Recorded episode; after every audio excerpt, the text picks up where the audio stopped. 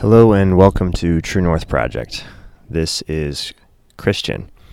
Um, I'm recording this intro from my van um, outside on the street in Norwalk, uh, basically LA, in front of my friend Ed's house, and um, trying to hurry and get this uh, podcast release as we are on our way to a music festival, Lightning in a Bottle, where I will be uh, not uploading anything for a few days. So trying to get this out of the way.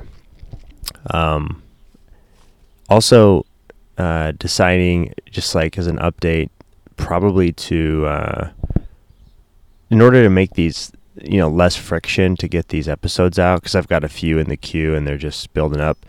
Um, I've made the decision to not do uh, video as an element in the full episodes which will, I mean, who knows? It could change in the future. Um, but I'm going to try it out just going back to just audio uh, podcasts because it's just so much less friction. Like I can record a conversation and have it uploaded, you know, by the next day, and no problem. And with video, it's just so much more cumbersome and um, complicated. And and it's just you know, yeah, it's been kind of getting in the way of what I really enjoy, which is just having the conversations um, on this podcast. So, um, yeah, we're in, we're in just as a quick update. We're in, in uh, Los Angeles, and we are uh, going to be in California for quite a while.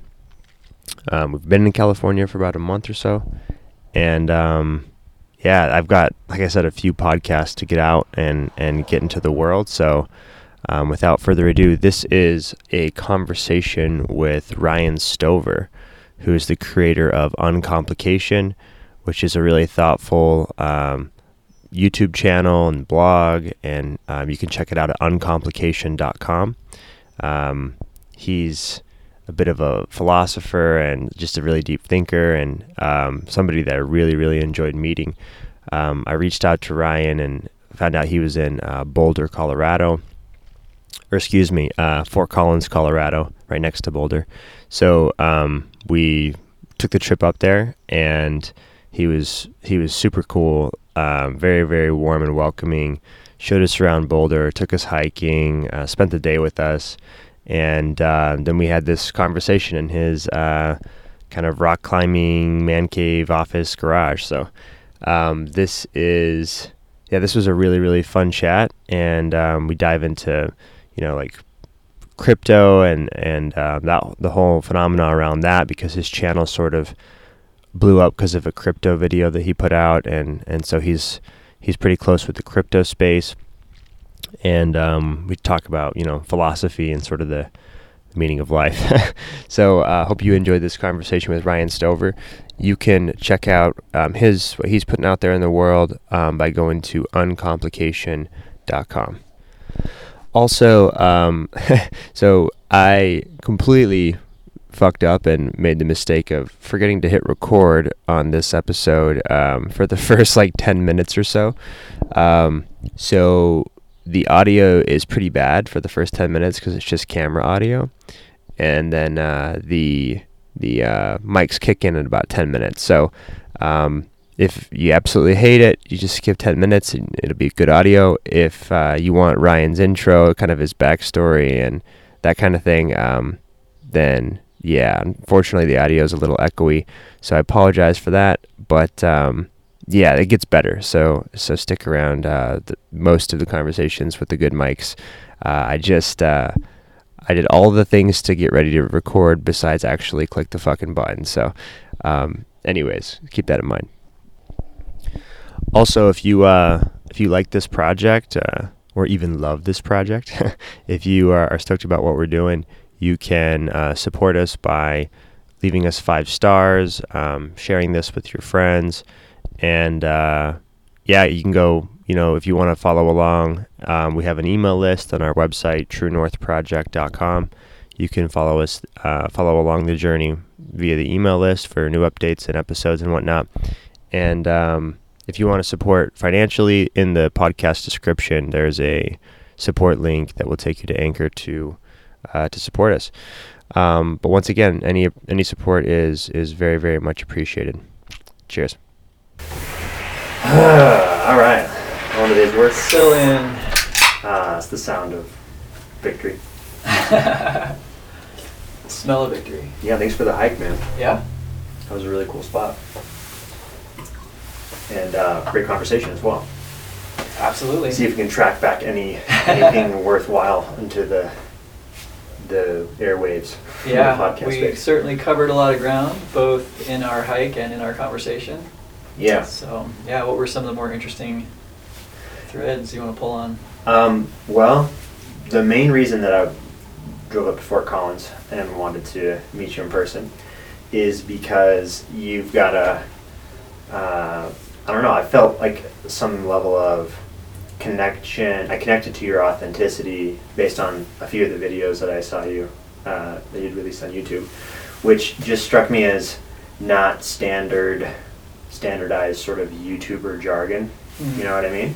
Um, and I, I found out about, about your, I guess your channel, uh, because my my buddy Simon, who's we're both kind of, I mean, he's more into the space than me, but we're both like Web three fans, and he's like, you know, you should check out this guy uh, from Un- Uncomplication. He sent me your your channel. He's like, he'd be an interesting person to meet, and um, it was interesting because like I saw all the videos that I saw had n- really nothing to do with crypto, other than kind of like you talking about crypto from a different sort of perspective than within crypto and like Mhm. the you know the technical analysis side of things and like when you're in the hype of the the bull run or the bear cycle or whatever you know the whole collective sort of mob crypto mentality that kind of happens so maybe we can start there pick it up where it's like what what was uh, uncomplication what did it turn into and what is it now you know yeah, that's a great, great opening for a storytelling moment. So, crypto. You're, you're ryan by the way Oh, I'm Ryan. Yeah, nice to meet you. Um, yeah, so I, like many people, came into crypto because it was taking off. And I had seen that happen a couple times before, although had not participated in past market cycles. But I, I knew that this was something that crypto did, and I actually had time and space to go into it this time around. So I said, all right, I'm going to learn crypto. I'm going to become a trader. I'm going to really double down and, and learn this craft uh, because I had just left um, my em- my employment for the last 10 years. I just left that uh, company. And so this was like, all right, I'm going to uh, make money just by understanding how this market works. And it's funny, you can become an expert in crypto in about a month if you really, you know, buckle down. Um, and that's not to say that experience isn't super valuable and there aren't people out there with a lot of experience, but you can go on YouTube and present yourself as a crypto expert after about a month. Like you can learn the basic TA, you can uh, convince yourself that you understand the market pretty quickly. And I think that's where I was. Uh, I'm naturally very interested in things, and I'm a fast learner. So before I knew it, I was uh, counseling and sharing information with a whole bunch of people in my life, getting them all into crypto. And I wasn't posting on YouTube. I was not a crypto YouTuber. I was just talking to friends and family. And then when the market started changing direction violently, and all of my friends who a month before were just seeing dollar signs and talking about what cool car they were going to buy or whatever, um, everyone was suddenly in panic mode. I was like, there's something more going on here. Like, Mhm. if this is what everyone thinks it is, this is this super scarce digital gold, like all the narratives that we had kind of been drinking in, um, it was really clear that there was some psychology at play behind the market that was more than what we were getting at face value. So I, um, at a certain point, I became aware of uh, Richard Wyckoff, who was a man who lived in the early 1900s and who studied the way the stock market worked, even back in the days before digital trading or any of that stuff was going on. Uh, he understood how uh, the stock market was manipulated to um, take money from unsavvy investors. And a lot of the same patterns and psychologies that he was describing back in the 1900s were right in front of us in crypto. So I recorded a video that really spelled out how a market moves, how it is uh, designed to take money from people that are misinformed or being fed this narrative of, you know, it's a bull run, it's going to the moon, we're going to be at 200K by this date. Um, and so I posted a video that kind of broke down how the market actually works. And I sent that to other YouTubers, other people in the space that I respected. Nobody got back to me. Nobody wanted to hear it. It was just crickets because everyone was in the bull run fever. And then when the market finally did turn around and crash by, I think it was like 50 or 60 percent uh, in March of 2020 Mm-hmm. or April of 2020 um, or 2021 last year. So it wasn't the COVID crash; it's a separate. Yeah, yeah, 2021. Um, all of a sudden, for whatever reason, the video that I posted had kind of been um, discovered and it was being shared by other YouTubers and on Yahoo Finance and all these places. So my little uh, philosophical podcasting channel that maybe had you know a few dozen subscribers suddenly had you know 160,000 subscribers in a couple of weeks because everyone was coming for that content. Mhm.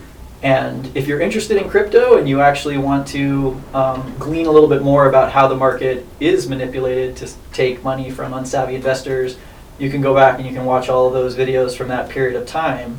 But like I said, I only got into crypto fairly recently, and it was it was hard to go from warning people about the dangers of this and seeing the stories of people that have been hurt by this market manipulation and then to be sort of typecast as like a crypto YouTuber, which I'm not. And I said I wasn't from day one. So now I've been kind of navigating this really interesting space where I'm doing everything wrong when it comes to YouTube. Like I'm turning down all the money, all the sponsorships, all the things that you're supposed to do to have a successful channel because I I don't know, my true north is something very different than what the what the world, what people wanted me to do. Yeah. And so, yeah, I've been kind of navigating that uh, transition from having all of these people come in for a very specific topic, which is fun to talk about. It opens up the door to like, what do you value, like as a person? You know, you work for money. Why do you work for money? How much money do you need? Like, crypto is a really interesting doorway into these questions with people. But my interest is a lot more with people than it is just with crypto in the market. There's a million channels out there that will just, you know, every day post three videos talking about crypto. Mhm. I'm a lot more interested in the deeper human philosophical conversations. Which is the reason that I'm here. so uh, I think I think you have a cool channel for that very reason. Um, and it's it is weird, man. It's a strange phenomenon when you see kind of like the madness of crowds playing out.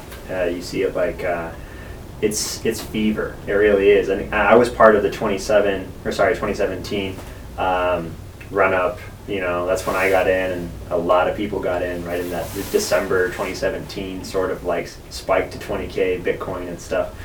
And uh, yeah, it was like this weird sort of optimism that is just sort of kind of gets you know absorbed through osmosis by the space that you're part of or that you're tuned into. Um, and then when it crashed and uh, everybody was like you know it was a scam everything's fucked it's all you know it's going to zero or whatever um, i i that's when i actually for whatever reason me getting into crypto I, I can't tell you exactly what it was what particular event or thing i read or person or whatever actually it might have been like uh, uh, what's his name? The Greek dude, uh, the Antonopoulos guy. I don't know if you yeah. know. Yeah, he's he was on uh, Joe Rogan and, and I and he kind of gave me a glimpse into like, you know, I could, he's basically his opinion was like I could give a shit less about the price, and he Mhm. wanted to talk about like what why this was a meaningful revolution in technology, and um, it got me kind of like curious and so after the bear the bear cycle and, and through the throughout the bear cycle I actually got deeper into the crypto space but it, it was very much motivated by like I'm going to make money, you know what I mean, and I'm going to figure out how to trade or how to uh, play the market or whatever. And I think that's kind of like most people's entry point into crypto. It's like they're seeing it as a financial uh, opportunity or some sort of an investment strategy or something. So, uh, yeah, it it um, it didn't take me more than I don't know six months to a year or so of, of playing that game before I realized that it wasn't worth, even if I could be good at it and I, I was successful, it wasn't worth the trade off for me, um, which was, you know, mental health, sanity, losing losing yourself in a in a trading view kind of Yeah. watch list you know what i mean where you're just con- you're constantly checking it on a market and seeing what's going on and it's funny because um, uh, shout out to simons because he's probably going to check this one out uh, I, I went to visit him in colombia and i hadn't seen him for a while and uh, you know I saw so vividly what happens when you are just in that space, like dialed in, like way dialed in. Because he was for a while, like that's he was dialed into it, and, that, and he was making money, and it was like, you know, it was basically he didn't have a job, so it was like his livelihood, so he's treating it like a job, which I understand. But you know, it's hard to it's hard to even have you know a few moments where it's like there's no phone, there's no Mhm. market kind of existing or coexisting in the same space. So it's a it's this weird it's this weird space to kind of try to navigate and on the one hand you know um, you you uh, you get excited about the optimism and not just to make money but for the real kind of implications of what like blockchain and decentralized distributed ledger technology can do. And then on the other hand it's like you're watching more or less people's lives kind of fall apart and you're seeing like kind of you can see I'm not, I'm not saying that's the case with Simon but like you know like uh, you were talking earlier today about people reaching out who had lost a lot of money and kind of seeking some sort of uh, someone to talk to about it. And there's there's a there's a lot of people out there who have been really burned by this space, and I've seen people like taking loans out and then just get lose everything. So it's a it's a strange strange phenomena. And when I say this space, I'm not talking about our space because I don't think like I'm not a I'm not a crypto podcaster, not a crypto YouTuber, but um, the the kind of landscape that exists right now in that space specifically is very strange.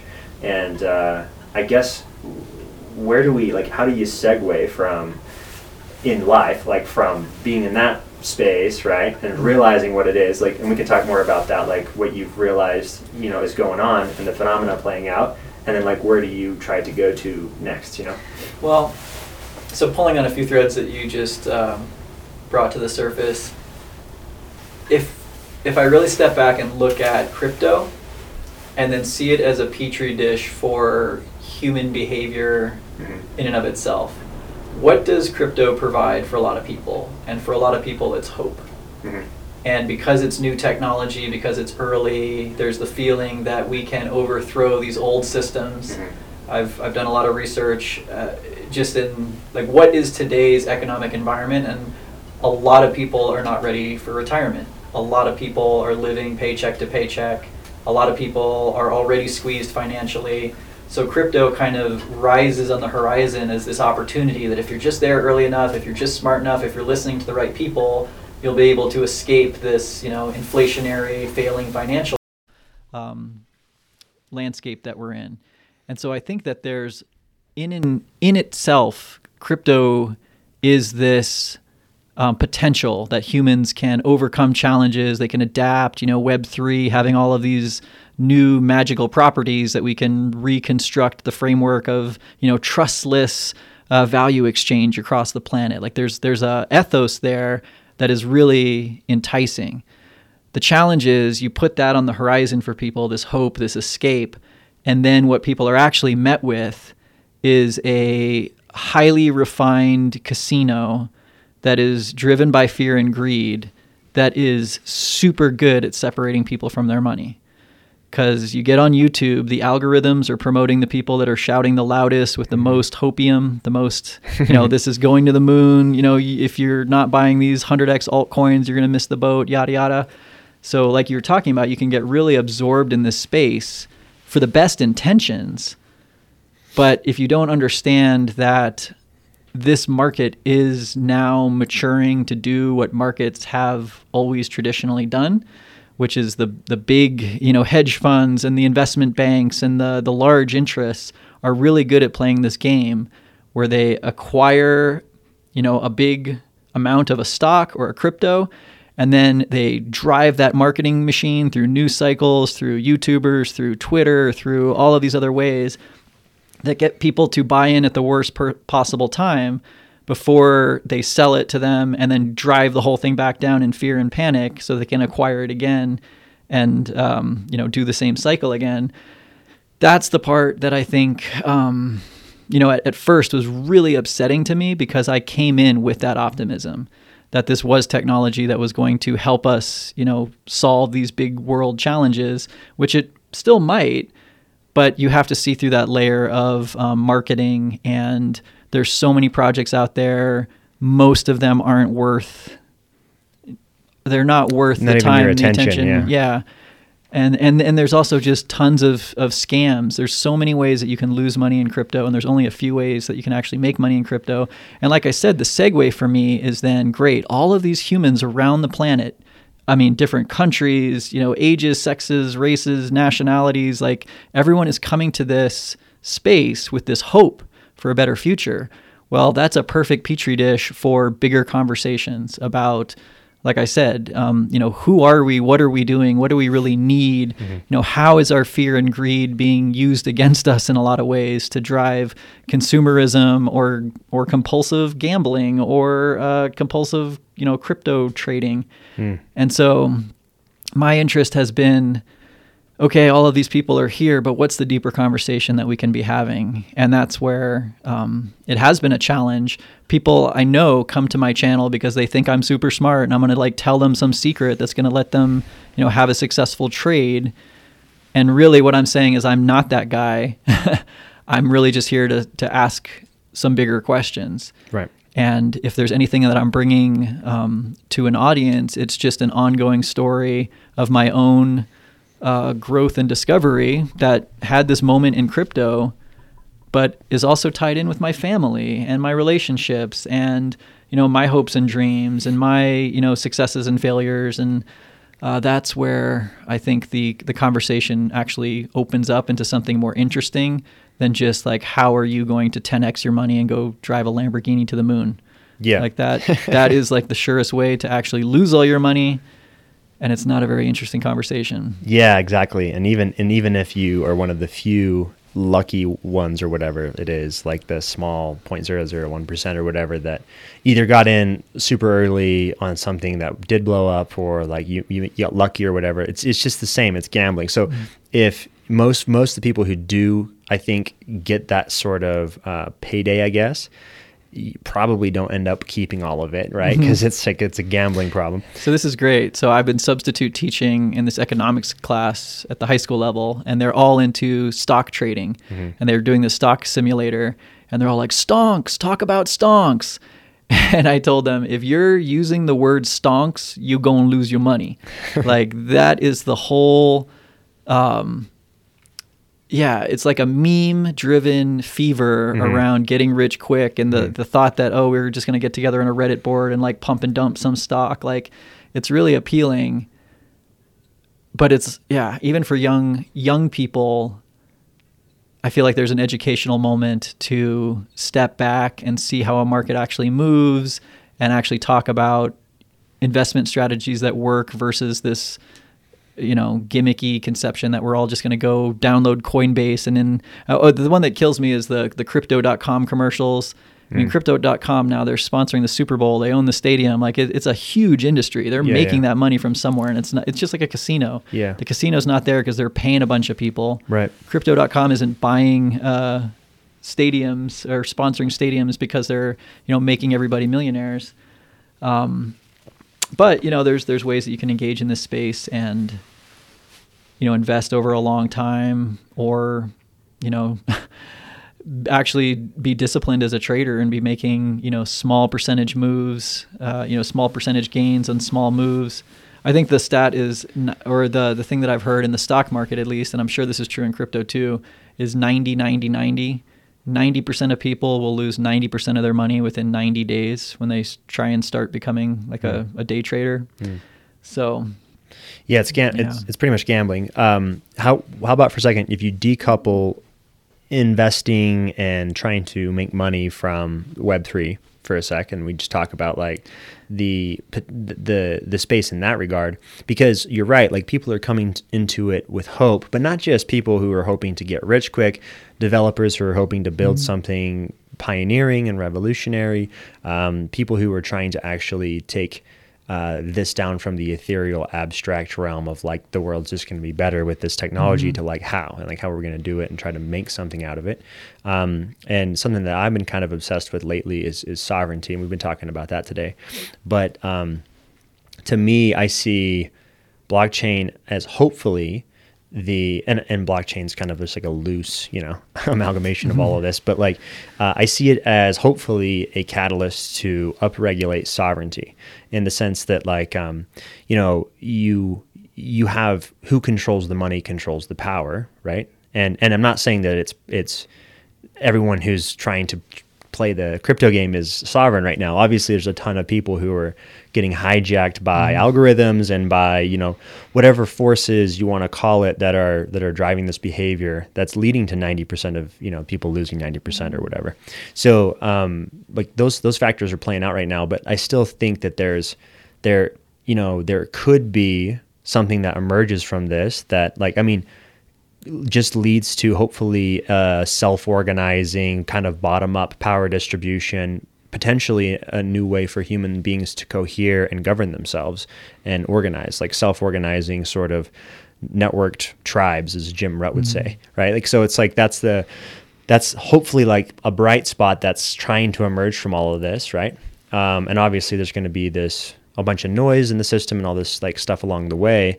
Um, but I, I think of when I think of crypto, I'm not thinking about charts anymore. Like I'm not thinking about, you know, uh, trying to make a swing trade or something. I'm I'm thinking about like, um, you know, what are all the experiments in DAOs going to mean for the future? You know, like all the mm-hmm. all the new completely bottom up like decentralized self-governing I guess, organizations that have collective treasuries and collective choice making and whatever. Like they're, they're pioneering that and they're trying to figure out how does this work, right? Especially in an environment where like we don't necessarily even know each other, mm-hmm. right? So it's kind of has to be trustless.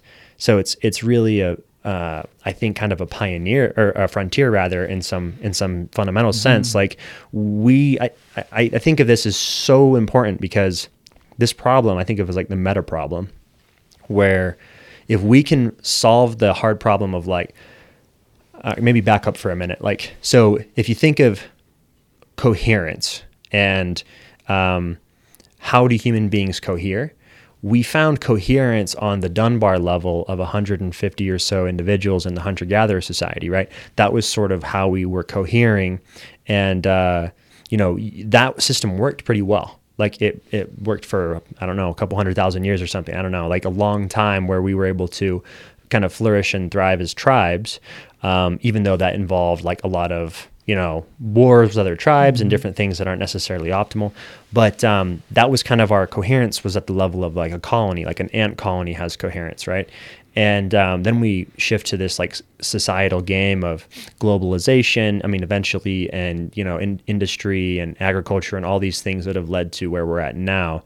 And i feel like we're trying to find that story that collective coherence. And wh- where's the level of coherence residing mm-hmm. now? Because we all kind of feel the alienation of not having the tribe of not having the fire to sit around with your tribe and, and the protection that you feel with people you can intimately like deeply trust and also you know inter-relying and interdepending on other people. Like that's just kind of how we're evolutionary wired with these like chemical reward systems to feel good when those types of things are happening right? Just like it feels good to even just sit down and have a conversation with another person right?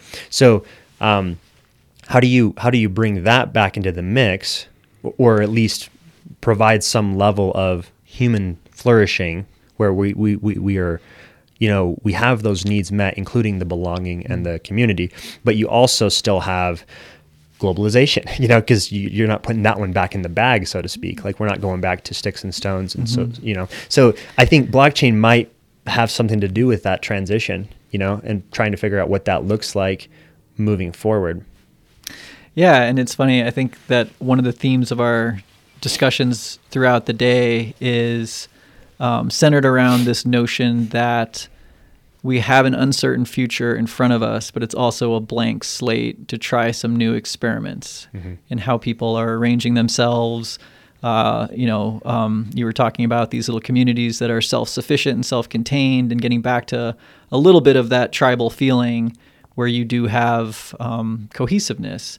And I definitely see these technologies as a natural expression of what humans have been tinkering with now for the last 150 years that's providing an entirely new set of building blocks to start solving some of these problems. Mm-hmm.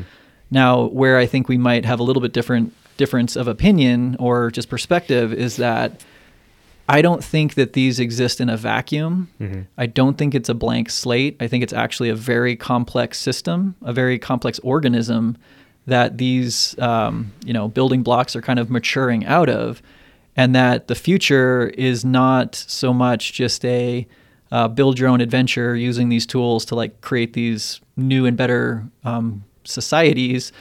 I think that we are in the midst of some pretty big changes from one state of being, one state of structures that have supported humanity up to this point and are now shifting to give way to this new future but that blockchain in and of itself is not going to overthrow the world's governments or the 1% of the wealth controlling on the on the popul or the 1% of the population that controls 90% of the wealth or whatever it is that have been looking at this whole unfolding with more resources, more time to plan, more intention.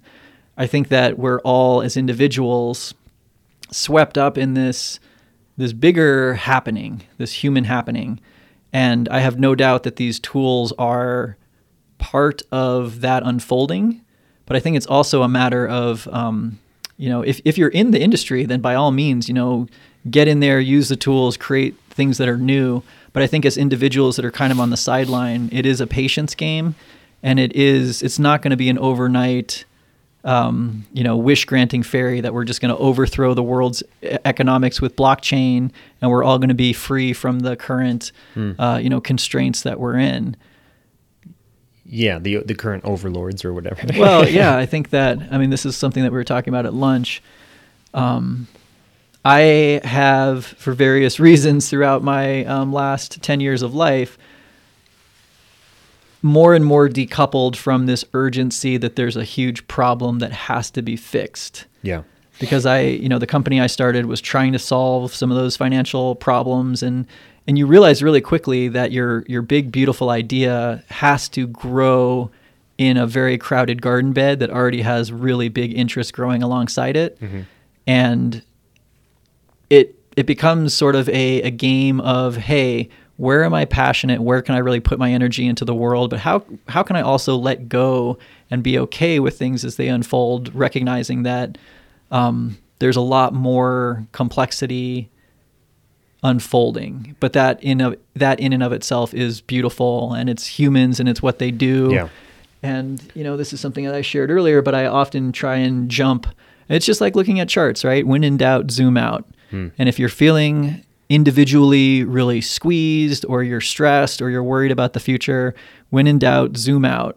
And i love looking at the human organism from that 30,000 foot level where you look down and you just see, you know, waterways with roads intersecting them and little communities forming and little mm. farmland around that. And you see that even though at the individual level, it all feels desperate and complicated and personal, at the zoomed out level, like we are an organism. We have come from the earth. The earth has this mm. kind of momentum that just like flows from it. Mm-hmm.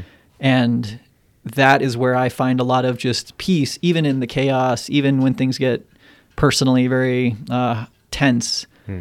Uh, yeah, that's cool. Yeah, I think uh, I think the complexity definitely uh, is something I've been thinking about a lot as well. And to your point, the momentum kind of flowing out of the earth, like that's just emergence. You know what I mean? So an earth emerges humans emerges people mm-hmm. uh, it peoples right? Mm-hmm. as a verb. So like that's the that's what's happening. And uh, for whatever reason it's happening. And for whatever reason we're aware of it happening. And you know we're talking about it happening right? So it's like there's this weird sort of uh, kind of happening unfolding. And so i guess the question if we want to like zoom out like you said is like well what do you do with that? Like what do you do about the happening? What do you do with it right? Like what what what do you uh what do you do next? You know? Mm. And so for me, that's a lot of, uh, that's where I've been as a, let's see. So when I was 20, I, I, I zoomed out kind of against my will to a certain degree. like I, I, uh, I read a document that sort of popped the bubble that I was in around mm. Mormonism, and it and it kind of zoomed me out. And you know, then I you know spent spent time playing in that new pond, right, which was kind of just more you're a rational actor, maximizing self interest type of thing, and hedonism and stuff. And then uh, you know, maybe some other experiences and some psychedelics and some flow tanks and some, you know, some things zoomed me out further. So um, now I'm in a place where I'm, you know, having zoomed out enough to be like, holy fuck, this is just all happening. And like, yeah, it's not like, uh, uh, to me, it doesn't feel like any of it's for any particular reason. Do you know what I mean? Like for that's why I mean by just a happening. Like I don't think of it as serious. I don't think of it as uh, like you know it's goal oriented or or destination oriented, like where we got to get someplace. Um, it just feels like it's a happening, and so um, just like I don't know, like uh, there's something about what you're saying as far as like not attaching to the uh, uh, yeah, like kind of decoupling you know your needs to make your mark on the world or something like that like fix all the problems or whatever it is. I, I feel like that's kind of a, a, a game of the ego in a sense like trying to like leave some legacy or um, i don't know like failing to see that there the true complexity of it. And really when you go all the way down like when you keep going down it's like do you even have free will to to change like to change something at all? Or, or are you really just a part of this thing that's happening? And uh, if you tr- trace back you know each decision all the way back like where does it actually go to? Where did that where did the choice arise from? Where did it emerge from and did you have any real fundamental choice when you when you did that thing hmm. or when you chose that thing so um, it's it gets kind of messy where it's like okay so then what nothing's real nothing matters what do i like you know what do i do next right mm. and to me um, what's kind of helped me find true north is is is an experience where i kind of experienced I, I guess you might call it like non-dual awareness where you're just kind of for for I don't know how brief or how long it was but just like seeing beyond or experiencing an awareness beyond just a separate self. And so, you know, you might call that like, uh, I mean, there's lots of different words for it, but like removing the illusion, I guess, seeing beyond the illusion and uh, of the separate self, right? Which is really just one aspect of your of your being that's kind of evolved for for various reasons, like survival and you know interoperating with other people. So it makes sense to have that like little self but to, to then have an experience to go beyond that and see beyond that you know i came back from that feeling like so much lighter knowing that like it wasn't as big of a deal as i had thought you know? Like i, I like i made it to be so serious and so important and i got to get someplace i got to be somebody I got to do these things. Um, but really you're just like you know you're playing a role you're playing a game. Mm. so to me it's more about like what game do you want to play? And the more that you are sovereign the more you have freedom to choose what game that is you know is to the degree that you have free will. Mm. yeah. There's a lot there. What what it makes me think about is that we interestingly enough we live in a time and a place where our culture seems to be really focused on the individual.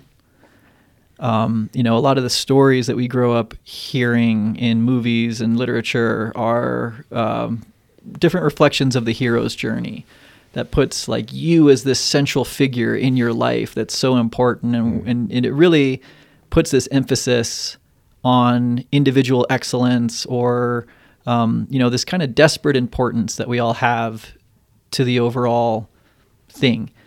Um, and I think that there's a beautiful reality to that notion that your birth was the birth of the universe mm. from your perspective, mm. and your death will be the end of the universe from this perspective.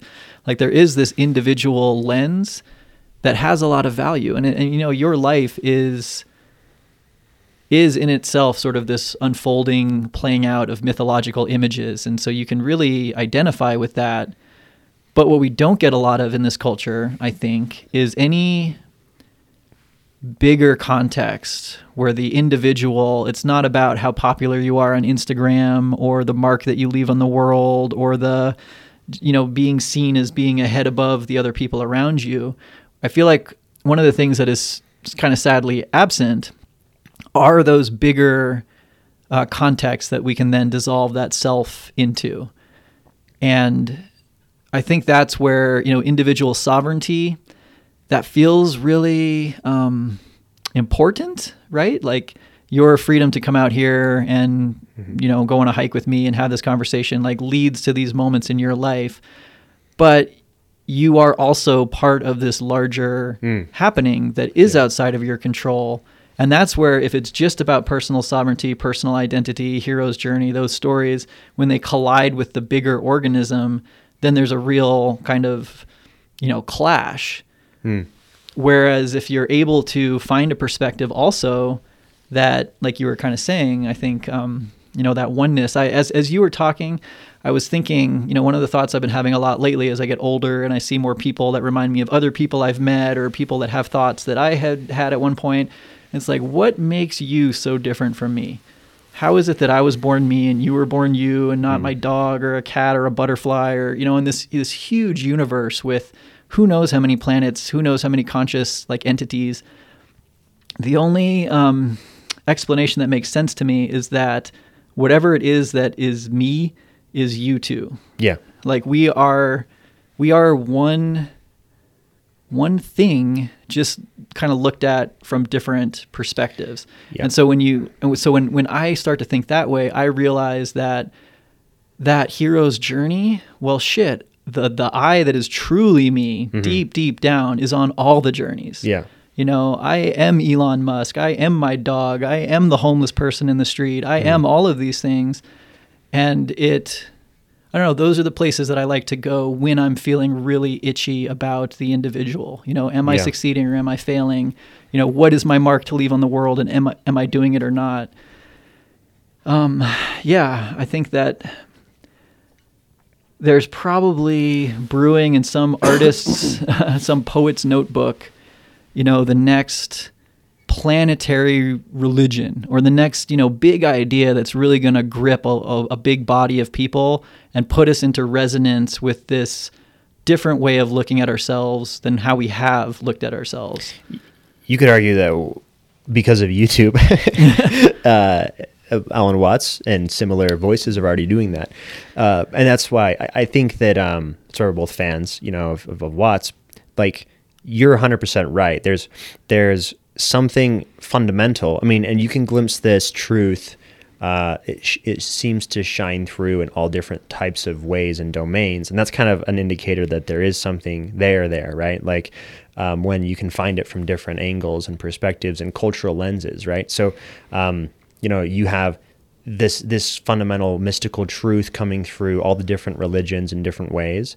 You have it coming from quantum physics, you know what I mean? And like when you get down to the most fundamental stuff, it's like it kind of like disappears in front of you and, and into like some sort of goo that you can't really you can't like no it's like it's supposed to be a particle it's supposed to be a thing right like it's supposed to be this one thing i can measure mm-hmm. but really it starts to behave in ways where it's like uh, the whole kind of um, you know thing is linked to everything else. It's all it's all interwoven, interconnected. It's this tapestry that's all one oneness, which you might call Brahman or God or you know the ultimate reality, and um, that thing fundamentally, by definition, would have no outside edge. So everything would fall inside of it. So anything, if we're going to use English and you know like this subject object sort of dichotomy that we are kind of trapped in, um, yeah, all, all of the things fall into the same bucket, you know, called God. so it's like, yeah, when you, and this ties back into sovereignty, I think, because fundamentally experiencing that. So I, I don't think you can just conceptualize it. So, I mean, I don't have anything, I don't see anything wrong with conceptualizing it or talking about it or, or, you know, philosophizing about it, but to experience it is a different thing entirely. And, um, that's why I feel like you know the mystery cults had their had their traditions and their psychedelic substance, their sacraments, you know, and on all of these things happening from Eleusis and beyond until now. And uh, there's there's there's always been a fundamental sort of, I mean, I, I, don't know about always, but it seems like there's there's these there's these um, disciplines and traditions and secrets that have been kind of uh, propagated because there's a fundamental uh, truth that can be glimpsed around the experience of you know going beyond the self. So removing the ego from the equation for a minute right? Dying before you die right? Letting the concept of you it, it turns into such a far off thing that it's not it's no longer even on your like on your radar right? So like to to have that experience i think actually creates more sovereignty so by losing yourself and then finding out that it came right back right just like how when you exhale your air comes back um, is is a, a, level it's like a trust fall it's like so, it's like mm-hmm. you become more sovereign and, and, when you glimpse the fundamental um, I don't know, when you come back with a gnosis or a knowing that, that you aren't just this little poor little me locked in my bag mm. of skin here on probation. I'm actually, um, you know, one of the, you know, the threads in this cosmic tapestry, and uh, so are you. So it's like I, I am no longer um, trapped in the kind of narrative that seeks to belittle me or push me down or put me in my place or put me in line. I'm more sovereign, but I'm also more interconnected than ever before and seeing everyone else as every other being as the same. So I don't put myself up on a pedestal and I don't say sovereign in the sense of like I am the empire, I'm the ruler or whatever. I'm saying it in the sense of, you know, I'm aware of like trying to be more aware of like the, um, the way that that the happening is, that the way that this is, like what we are, what this is, trying to become aware of that. And I'm also trying to become more autonomous in the sense that I can govern myself, right? And then I'm, by doing those things, I, I gain more capacity. I gain more uh, capacity. So all those three pillars kind of all play into sovereignty for me. And obviously there's no such thing as a self-made man. Like I'm not, I'm not saying sovereign in the sense of like I am a, I'm a, an island, right? I'm saying it more like the more that each individual gets their own sovereignty upregulated, the more that collectively we we benefit. So it's like it's not a zero sum mm. game, right? It's like the more that you are sovereign, the better it is for me, right? Mm. So I, I think of it more as like a, it, it it it's not separate from the whole that you're mm. talking about. And so if we were to be if we were to find a way to create some sort of social operating system um, new world religion or whatever you want to call it, right? Like some sort of way in which, be it through technology or le- like whatever it is, memes, you know, we find a way to upregulate the sovereignty of individuals, then, you know, that organically creates more authentic creation and creativity because humans are creators. Like that's just what we are. So it's like if people are sovereign and they have the capacity to, uh, to orient themselves and like to to to follow their curiosity or follow their bliss, as Joseph Campbell would say, then you know you get authentic creation and and and uh, you know a renaissance really. So it's like that's to me, um, you know, if you look at like the internet or the printing press, like those were giant steps forward in sovereignty. Like now I can access information outside of the bottleneck of the priest in my village, right? So now mm. now I have more sovereignty to think and choose. So like what's the next revolution uh, that upregulates sovereignty? And I think for me, I mean, I don't know shit, but like for me, blockchain seems like it could do that with with like DAOs and, and the, the ability for, for self-organizing coherence of, of, of collective intelligence, but also psychedelics, you know, like another renaissance that's taking place right now, where it's like that experience of losing the small self and coming back, you know, you really do feel like a, a fundamental shift. And that's why people call it one of the most meaningful experiences of their lives when they go through a trial at Johns Hopkins and take a big dose of psilocybin, you know? Yeah. Sorry, sorry, just segued no, into no, psychedelics. Totally, yeah. Once again, there's there's a lot there. Um, so a couple of the things that that made me think of, um, having having had some you know similar experiences with you know dilute um, dissolving the ego and you know floats and psychedelics and uh, like we were talking about earlier, I spent a lot of my 20s, you know, in this relentless digging, you know, going down rabbit holes, trying to answer a lot of these same questions.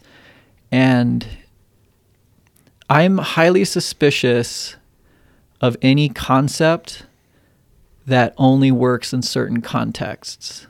Because Mm. I think if we are in agreement that there's some bigger thing that we're a part of that is unfolding with these energies that we may never understand, but that we ourselves are a part of and an expression of, then those characteristics, those definitions have to exist everywhere. Mm. And if, if sovereignty is a thing, I'm highly suspicious of it when it has parameters that don't apply universally. hmm So you talk about sovereignty and you're driving around in a van, kind of, you know, making your own destiny. What happens if they take away your gas? hmm What Yeah. happens if we have a drought and there's no food for you? Right. You know, this this idea that you're that you're actually separate from the happening, I think is an again, it just makes me suspicious to buy in too much to those types of definitions because I think true sovereignty is something that applies everywhere. And the person who went to war and had their legs blown off and is now stuck in a wheelchair is just as sovereign Mm. as the person who's privileged privileged enough to like live off grid and grow their own food Mhm. is just as sovereign as the person, you know. So there's some there's some I think core of the human experience Mm. that allows you to be free Mhm. from the the concepts that people are putting on you and saying, Mhm. "Hey, no, you fit here. This is where you have to stay. You can't think laterally." And you know, when you're talking about the church being Mhm. a purveyor of information, like that's where okay, yeah, there is there is a way to set yourself in a sovereign mindset where you don't need the church. You don't need you know you you're not dependent on any outside source for your own worth your own value. And those are the things that just you know as i said like kind of getting older and having you know pursued a lot of these same things those are the definitions that i'm the most interested in. Because i've sat on the edge of a cliff and like dissolved myself and been completely in the moment right? But then you stand up and you go home what's next you know, in those moments where you really get it, you see how all of it has to be exactly the way it is for you to have those moments. Yeah. And I think, you know, this is the other thing I was thinking about when you're talking about um, sovereignty. I'm not against any of these concepts. And I, I really, you know, I've been one of these people, you know, pioneering technologies that help people use their resources more effectively. Like I believe in those human centered values that drive innovation, drive people to create new things. However, I'm also, this is the other thought I had. Dang, it just slipped my mind. Give me a second. I went on that little tangent. and yeah, I'm really, to really into grab- sovereignty, and uh, you were talking about building technology to help upregulate sovereignty, and you believe in these concepts. Yeah, I think I was I was talking down this line of having had one of those experiences Mm-hmm. And everything being right where it belongs. Okay, Mhm. this is what I was thinking. Um, if everyone believed the same things we believe, Mm-hmm.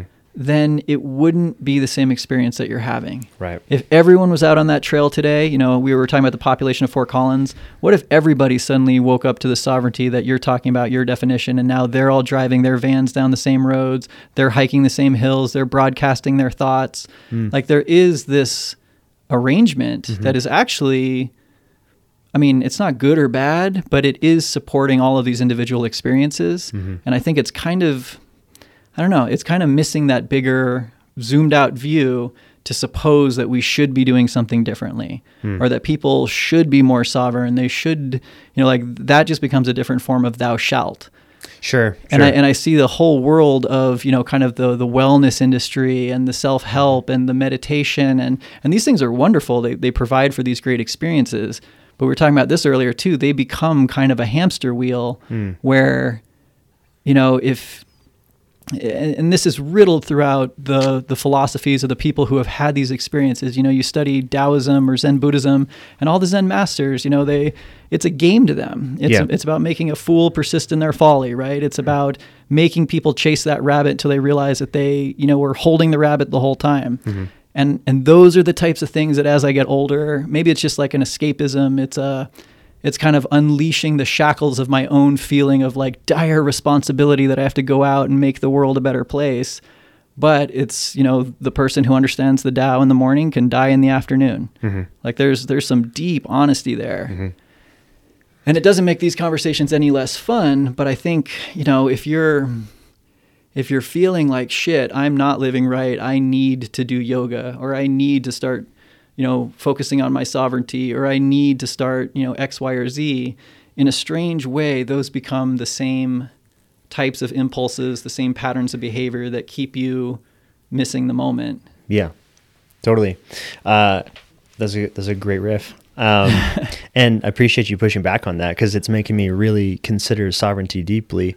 Um, I think this is on a side note quickly before I dive back into sovereignty is like this is exactly why I wanted to come and have these conversations because I understand that like um, well from what I've gathered it seems like guys you know like what the the Greeks kind of had right and and Socrates and you know kind of pioneered was this idea of like uh, dialectic or uh, dialogos. Like if we come together and give each other space for you know exploration and to entertain concepts or ideas and to uh, really try to get at the thing, giving each other space and patience for any any noise in the system, right?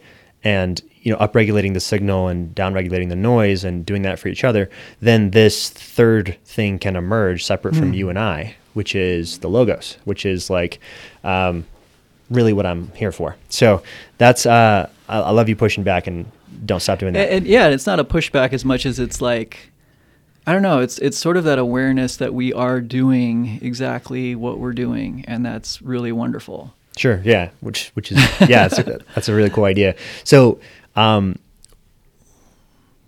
first first thing is I I want to make the make it clear that when I'm saying sovereignty, I'm not talking about being separate from the whole. In fact, I think recognizing the uh, the inescapable connectedness that you have to everything uh, is is um, actually makes you more more conscious, which you know in turn makes you more sovereign, in my opinion. But um, I'm not um, also not defining sovereignty as like freedom to travel or whatever, right? Like I guess what I I guess freedom to choose is part of it, right? So, and I, I think living in a democracy and valuing that as like a fundamental human right, like the freedom to choose or to to at least uh, strive to, right? Like strive to make your situation better or whatever. Um, but but to me, like the more the you can't control, like you said, the external circumstances. I can't control gas prices. I can't stop the all the things that can you know throw. Uh, you know things in the gears that stop me from being able to do what I want to do. External factors, um, as Stoicism would suggest, all I can do is like focus on what's in my purview of, I guess, control, right? To the degree that I have free will, Hmm. right? so it's like, it's like I, I am, uh, I'm, I'm sovereign if I, uh, am can content with that. You know what I mean? Content not having control over everything. I'm not saying sovereign means you're the emperor at the top with all of the buttons to push, right? Um, you can make the argument argument that Vladimir Putin has very little sovereignty. You know what I mean? He's kind of like backed himself into a corner, right? So, and you know, he's probably it's like the emperor has his back to the wall and the subjects kind of crawl towards him because he's the scaredest, you know, he's the most terrified guy in the room. So, like um I I I think of like stoicism and uh you know, like Taoism and these philosophies as very liberating and and, and actually upregulating sovereignty. So I'm I'm not I guess maybe sovereignty isn't the right word. I don't know, but I'm trying to I'm trying to find a uh, I guess point my compass in the direction of what's going to bring the best out of me so I can be of service. And if I can if I can orient myself in that direction and open source that in some way that helps others also orient themselves if in, in some way like anything that might be useful um, then you know you've got more you know you got more lit up humans and so for me like rather than it being like we're an island separate from the whole, it's more like no, we're radically connected to the whole. We are the whole on a fundamental level. And do you want your, you know, do you want the earth to be flourishing and, and thriving? And because I see us as Earth, right on, on that level. If we zoom out and see the pale blue dot, that's mm-hmm. us, right? So it's like, do we want do we want to be in service to the flourishing of life um, and be the stewards of that? And do we want to be in service to a more beautiful world that our hearts know is possible, as Charles Eisenstein would say? Like, do you want to, um, do you want, you know, what, what game do you want to play? Right. And so for me, it's like I look around at the, at the current landscape and, you know, there's, there's just like a laundry list of like epidemics playing out right hmm. now from, from like actual COVID and, and pandemic to, to obesity and suicide and on all of these other things that are just like, you know, not flourishing at least is at this from what I can tell. And maybe, you know, maybe I'm not saying that there shouldn't be everything. Like it, it, there's room for it all in the universe, right? So who am I to say like there shouldn't be obesity, right? I'm not saying that because, like you said, without the contrast, then you don't have those. You don't have that perspective, you know. And that's the world that we're in. We're in this like dualism, um, with you know, with all of the things playing out simultaneously. So it's it's not necessarily that I feel like it's important to get somewhere or to be someone or to achieve something. It's more like I'm just doing my thing. Mm-hmm. Do you know mm-hmm. what I mean? Where it's like if um and the more and the more that I am I have the freedom to do my thing, I I have a hunch and I could be wrong, but it feels like then the more that you have that sovereignty, I guess, if we want to use that word, the more that you can authentically take action, the more that you can come from a place of inspired action, right? So it's like what you've done with your um, sticking true to like you know what feels authentic with your YouTube channel is a great example. Like as soon as you start, you know, creating all this content to make money or whatever versus what feels authentic, then you actually lose your sovereignty and you lose the ability to then go and create authentically. You kind of trap yourself, right? So by the more you, the more that you, you know, uh, serve that, um, I guess, I don't know, like there's the metaphor of like which wolf do you feed, right? Like mm-hmm. you feed the wolf that that leads you to more freedom, more sovereignty, and more of you, like more of like your authentic expression. Because I have a hunch that each person um, is like this little seed that the unique like this unique thing that the universe has emerged that has something really fucking rad to mm-hmm. bring to the to bring to creation. So it's like we're all part of this like creation orchestra and we all have our own unique instrument mm-hmm. and no instrument's the same and each person has a song to has has a has a has a thread to add to the to the song. And um, so but you know if like you're you don't have you can't find your instrument right or like you're you're trapped in some sort of like weird oppressive game where it's just su- sucking out your energy mm. parasitically whether it's through an algorithm whether it's through like a, a corporation or whatever it is like there's there's all of these traps that we kind of mm. find ourselves in and so for me i think step a like part a phase a is like get out of the trap if you can and then you can start to play. Like then you can start to create stuff, and then we can like I guess see what kind of co-creation comes out of that. Yeah, and it, it's it's fun to hear you talk. I, I I really enjoy hearing another person's just just the symbols that you use to represent these these different things that I think about too, and I am in I'm in huge agreement as you talk about um, individuals as these seeds, you know, blossoming. And I I would add to that that the the real trick is seeing how everyone is that already. Mm. And you, you know, you've had your um, experience. You've uh, and I love True North. Like you're right. There's something in us that kind of knows like this deeper wisdom, whether we can put words to it or not, that feels, um, you know, is this is this nourishing or is this actually, you know, harmful? Mm-hmm. And so there there's a way to align yourself with those um, guideposts that I think then serendipity starts lining up, and you have you know this this expression and this and this flow. So that's there, that's possible. I think that one of the um, the concepts that I really like that I've that I I really um, think is a instructive one, and it ties into this whole you know individual seed thing, is that uh, in the mythology of the Buddha, he sat down under the Bodhi tree and said that he would not stand up again until he had achieved enlightenment for all sentient beings. Mm. All sentient beings. And he sat down and he had his enlightenment and he stood back up.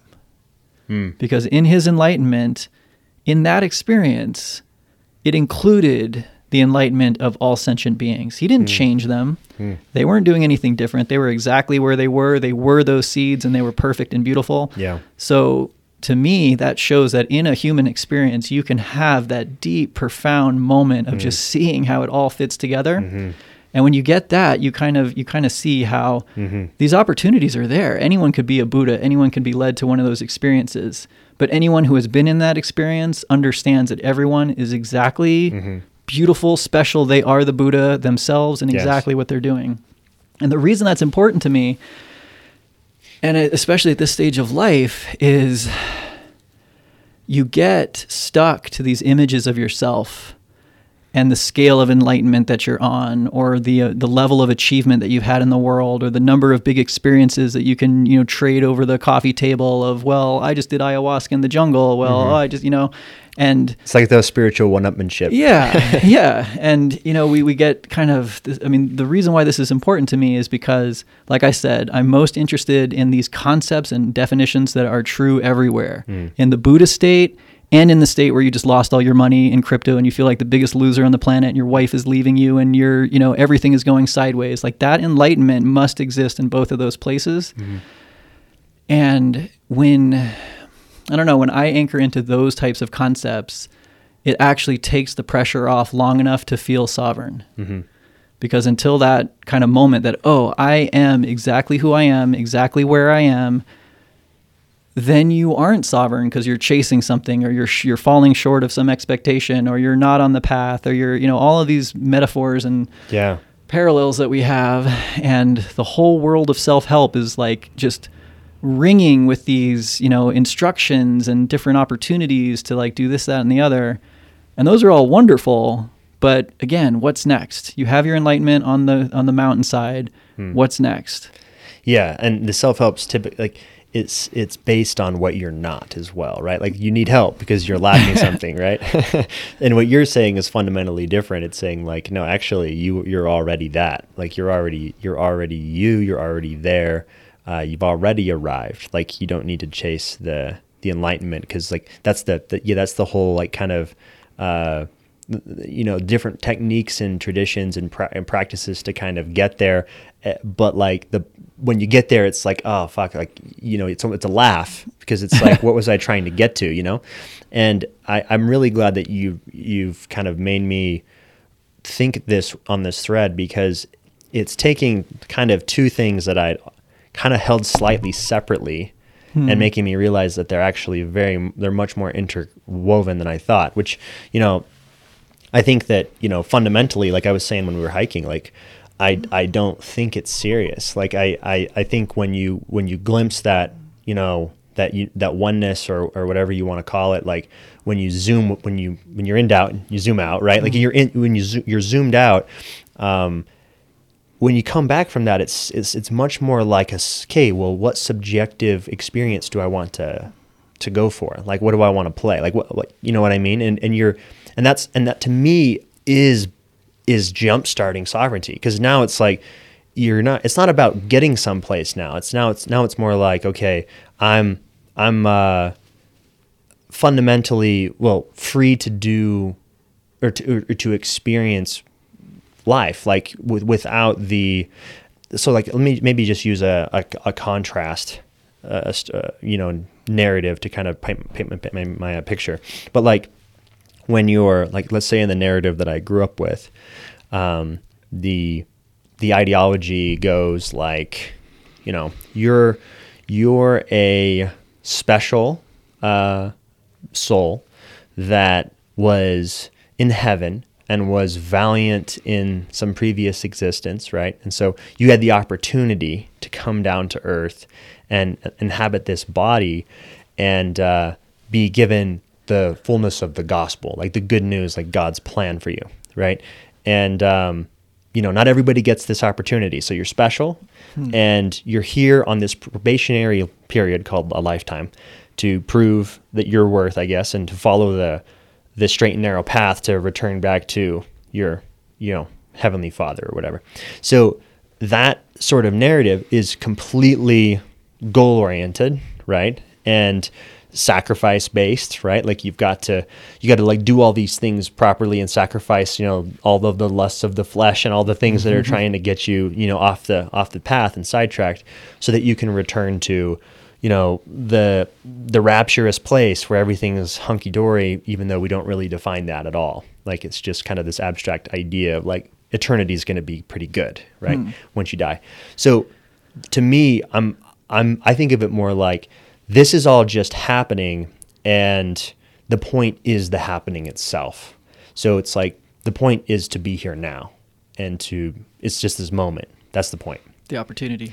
Yeah so, yeah exactly. So to even call it the point is missing the point you know? Hmm. so I, I don't think of it as is is too serious. Um, i do tend to take myself too seriously though. Yeah. and that's like the point of the game in some fundamental sense is like you kind of get lost in the uh, in the playing of it right? And then things can get serious, and then you might have these little uh, mile markers or you know milestones along the way that kind of like remind you, you know. And and I think it's I think it's very true that when you hear someone speak passionately about something, some philosophy, people tend to say the things that they most need to hear. And even our you know, mm-hmm. mutual love, Alan Watts. Like, mm-hmm. if you really peel back the story on his life, yeah. like he had some difficult times. He struggled with alcoholism. I think he had some trouble with his partner. Like, he was able to exude these beautiful, you know, thoughts, but he was also a human. He was also bumbling and stumbling, and mm-hmm. and I just think that that's also important to keep focus on. Is that, you know, I can sit here in this chair and I can pretend like I've got it all figured out, but really th- I mean, this is my whole point. Like, there's no piece of knowledge that's going to make you stop being human and going to make you stop, you know, having these emotions or having challenges or having pain or, you know, the connectedness to your story. Like those things kind of come with the ride. Mm-hmm. And and that is also in a way, you know, deeply beautiful. Yeah. That it doesn't I mean, I'm sure Uh, this is another concept that I really like that illustrates it. Also from Buddhism, um, and I've been thinking about this a lot lately. A lot lately. So, uh, sorry, I'm shivering. It's cold out here. We should turn the heat on. But um, so in Buddhism, there are uh, these two kind of different concepts that play with each other, and one is the Pratyeka Buddha, and one is the Bodhisattva. Yeah, I was going to bring that up if you didn't. yeah, so you know, and I see this a lot. Like you know, the the Pratyeka Buddha is someone who attains enlightenment, but they do it for themselves, and they do it kind of in isolation. And I kind of think of that like the person who says, you know what. I'm above this mess. I'm going to take my millions and fly to my private island and sit on the beach and like have these beautiful moments and like great. Like that's a private Buddha. You're having that experience and it's it's wonderful that those uh, people exist in the universe. Yeah, there's the, there's a before you talk about this bodhisattva, there's an element to that where it's like I thought about that too, like even just retreating into your ecstasy of enlightenment or mm-hmm. whatever. What if that on some sort of like vibrational level is actually beneficial in some way just that that guy exists do you know what i mean sure yeah Which it's like it's like the idea. monks that you know wake up every morning and meditate so that the rest of the world doesn't have to you know like they're sure. already purifying it like mm-hmm. and that gets back to that idea that like you know you and i were the same thing just doing different dances yeah. but like i'm doing your dance you're doing my dance mm-hmm. So yeah, but the interesting thing is, is that in Buddhism, you know, Pratyeka Buddhas are kind of looked down on. Mm. You know, they're actually kind of like, it's I don't know, it's almost um, a bad look to be a totally private Buddha. Hmm. And that what's more celebrated is the Bodhisattva. And the images of these people are like, you know, the fat Buddha. You know, everyone thinks it's Buddha. It's a, it's a Bodhisattva. It was just this like poor guy that used to go around with a bag collecting pieces of trash and giving it to children. And he was a Bodhisattva because he was just a human being like he had his enlightenment in a way but he was integrated he was doing his part. Mm. he wasn't escaping he wasn't running to the hills to have the enlightenment. Like he was there living dying like feeling all the feelings. And that concept i think is i don't know it's liberating. Um, yeah it is. and and it's cool too that in a lot of the kind of popularization of Buddhism, in, in a lot of the world, they practice this concept that like all you have to do is say this formula of you know recitation, and like you are liberated. Hmm. And that kind of plays into that same idea that like you don't have to be the ascetic monk who like attains enlightenment to have your your bodhisattvaness. Hmm. And again, you know, these are the kind of concepts that just I'm more interested in at this stage in life because it it's not individual and questing and desperate, you know, good, bad, success, failure. It's it's a it's a deep acceptance and an appreciation. And earlier when I said, you know, you have your enlightenment on the mountainside, what's next? Well, I think you come back and you be a bodhisattva. And for me, that's, you know, spending time with my kids and knowing that I don't have to chase all the concepts down the rabbit hole all the time. Mm-hmm. And it's just like enjoying food with people mm-hmm. and really putting my time and energy into relationships. And I mean, those are the things that I think pay out so much experience and joy and presence.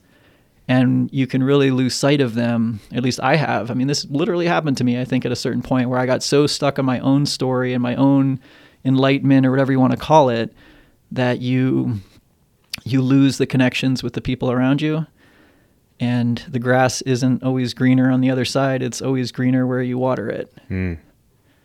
yeah that's a that's a great one yeah yeah you you can't lose uh, sight of what's right in front of you right like you, it takes nurturing it takes water and relationships especially they atrophy you know, it's like muscles. If you don't use them, yeah. they just kind of atrophy, fall apart.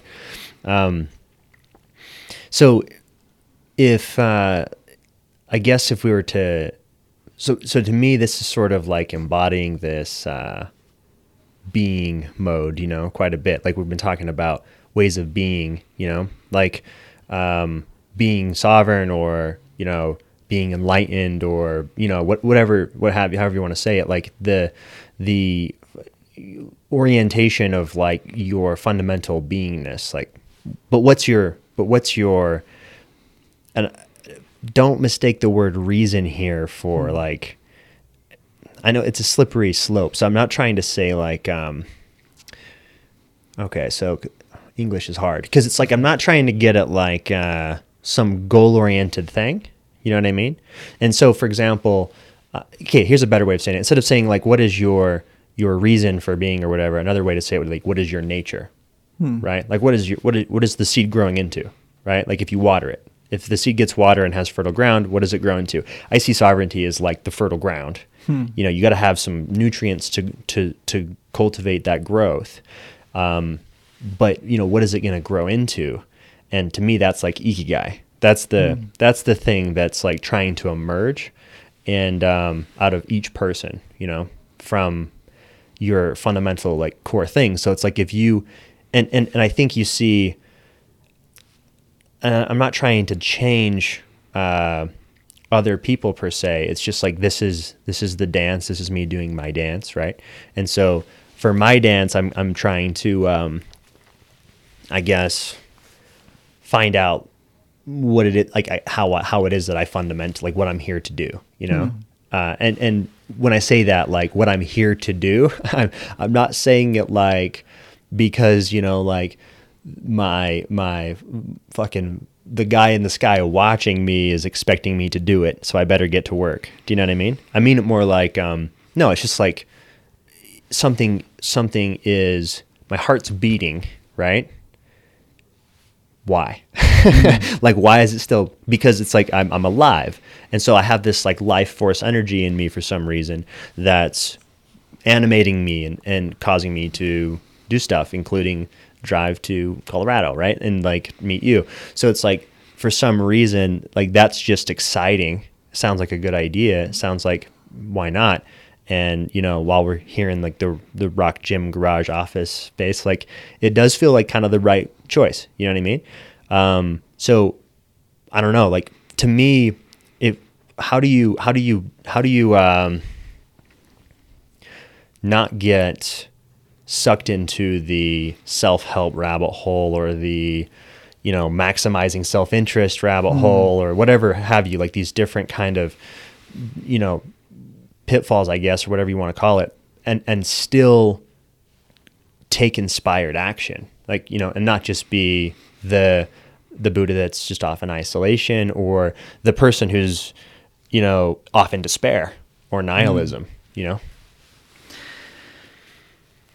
great question um i i don't know that there's an answer to that because i think it is you know you asked what's your nature mm-hmm. and i think that we all move out of one nature, but we're all interestingly these different mosaics of heart, mind, intention, etc. So the answer might be different for everyone, and I think that's one of the important things to kind of realize is that one person's path doesn't have to be your path. And I mean, you're a great example. Like you're here, you're doing this thing and it's beautiful and I hope nothing that I say discourages you from that path. I think it's also just recognizing that that everyone is sort of blooming from that same sovereignty that you're talking about. And if you can't appreciate the whole garden, mm-hmm. then you can't get to that point that I think you're really trying to get to, which is is seeing yourself, seeing the world, seeing things in a context that is really, um, I don't know, fulfilling, or you can have that presence. Hmm. Can I? So, um, there's this idea that's popping in right now where it's like, so how do you, how do you like see the, you know, obviously the divinity and the the the sovereignty, the beauty mm. in in all the beings, right? But at the same time, have the discernment to say no. You know what I mean? To be like, uh, no, don't put that plastic in that river. Yeah. You know, no, don't don't you know, don't. Uh, abuse those children via genital mutilation and then like you know like it, an education system that cuts them off from mm-hmm. from creativity and and whatever so it's like there's there's all of these things that i want to say no to um, but at the same time acknowledging the uh, the greater whole and the fundamental choice and sovereignty of all the actors that are involved in this current system, right?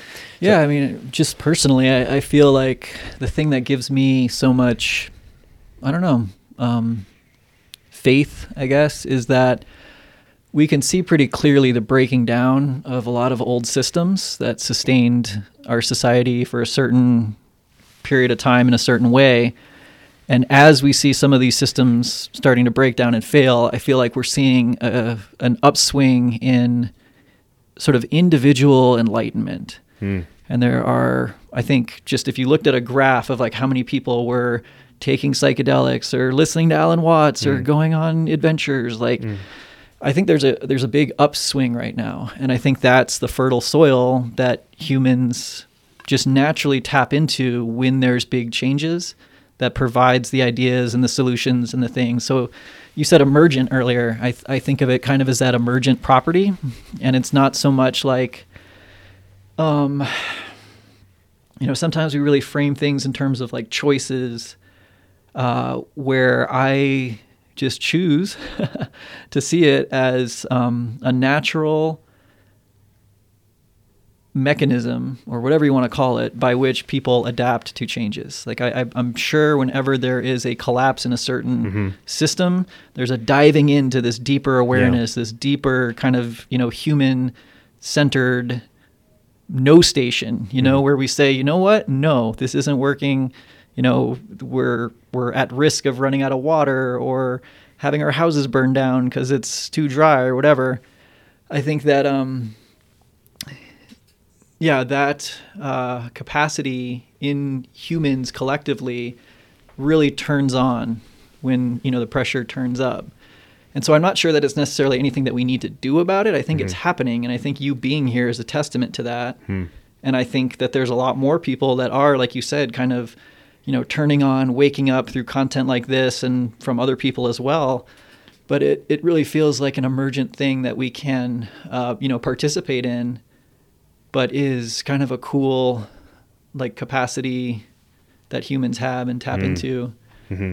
Yeah, there's a that's I mean probably why we're adapted to every niche on earth. You know, it's like we have this weird this strange ability with a new generation to really fit whatever the, you know, glove size is And uh, there's there's a book and an I, there's a guy I can't remember the name of it or his name, um, but the idea is similar. Like it's around this this the idea is something along the, the lines of like human beings, you know, societies go through like different uh, like cycles, Mhm. right? And so you kind of have like you know basically like the new i the new beginnings phase right and then like that generation gets older and the next generation's got like uh sort of like the um the thriving sort of like booming phase right like the golden the golden generation or whatever right and then the next generation is kind of like thing they're starting to see Hmm. the stagnation and the things start to crack and then you have the chaos generation that sort of has to come in and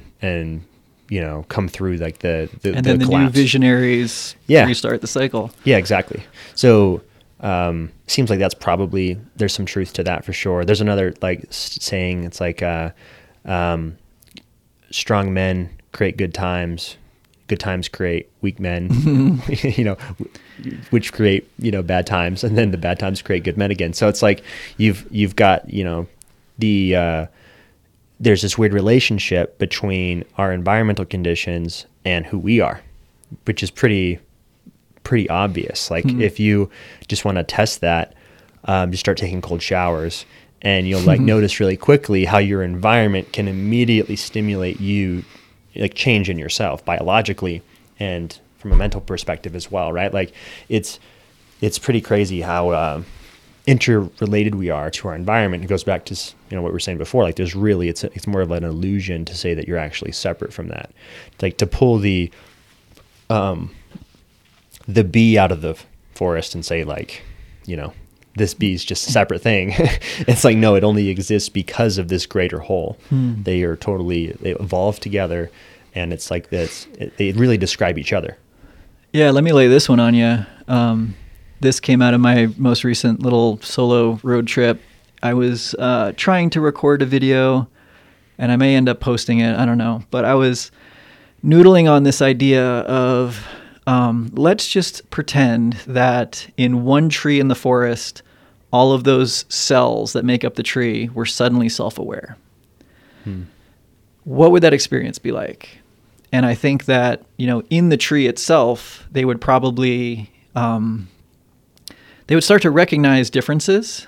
You know, the the tree uh, cells that are up in the leaves that are maybe you know swaying in the wind might look all free compared to the ones that are in the trunk holding up all this weight.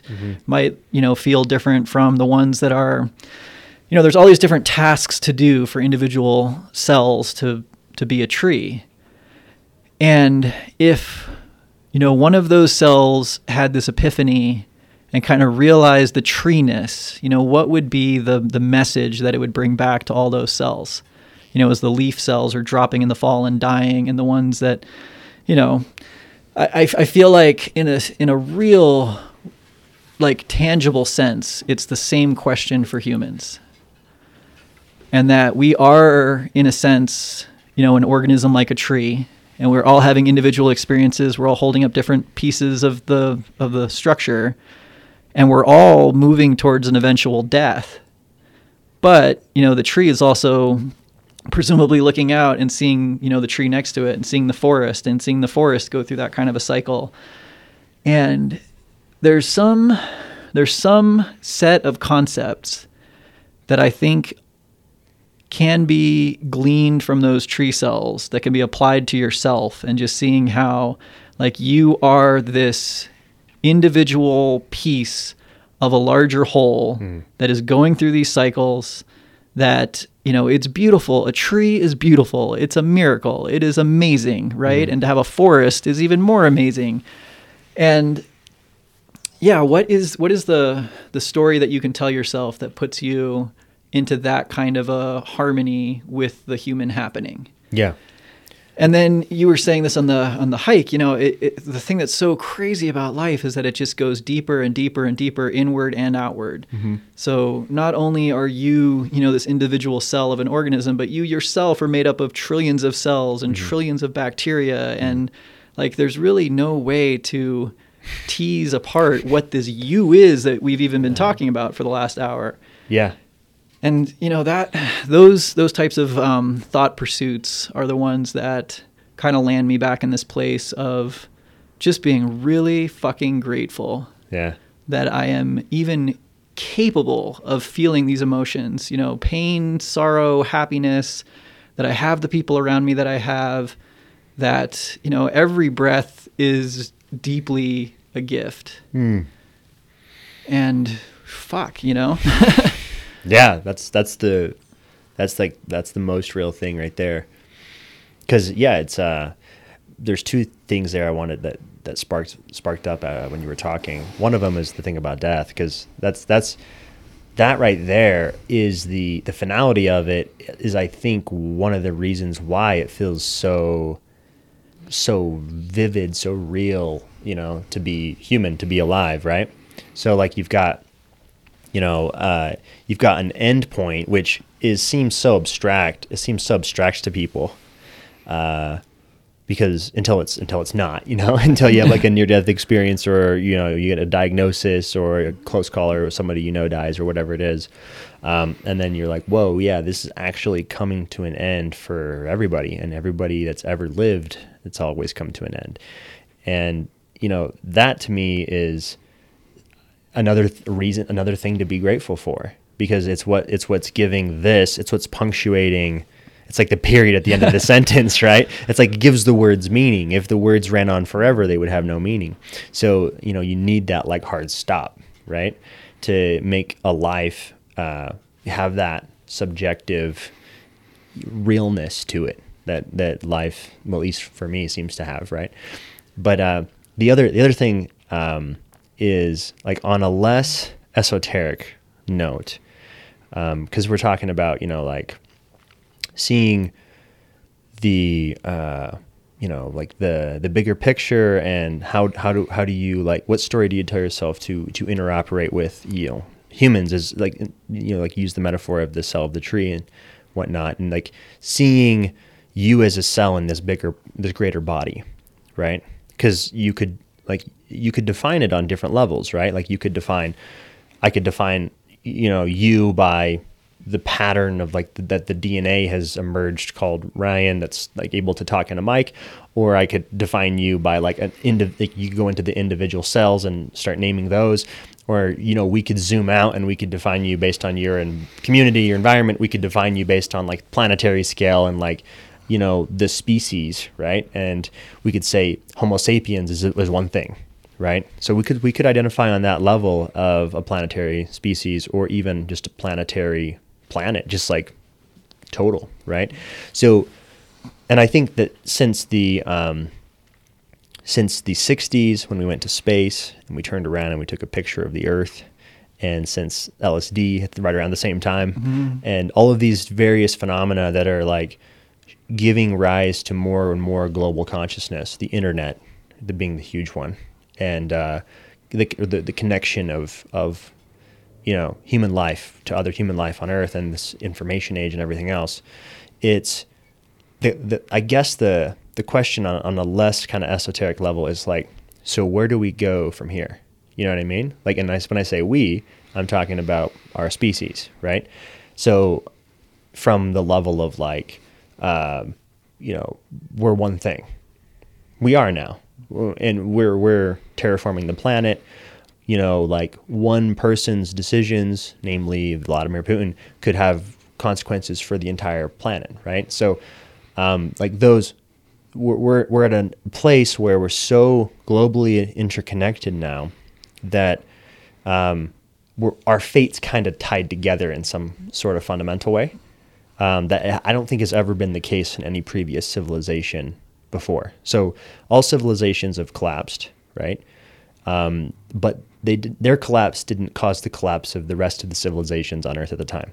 But now we're a global civilization where um, we could very well see, you know, the breakdown and collapse of like a uh, the you know on, on a level and a scale that has never happened before that we know of. I mean, probably has happened in the past. Who knows? But the the point I'm getting at, I guess, is like, do we do we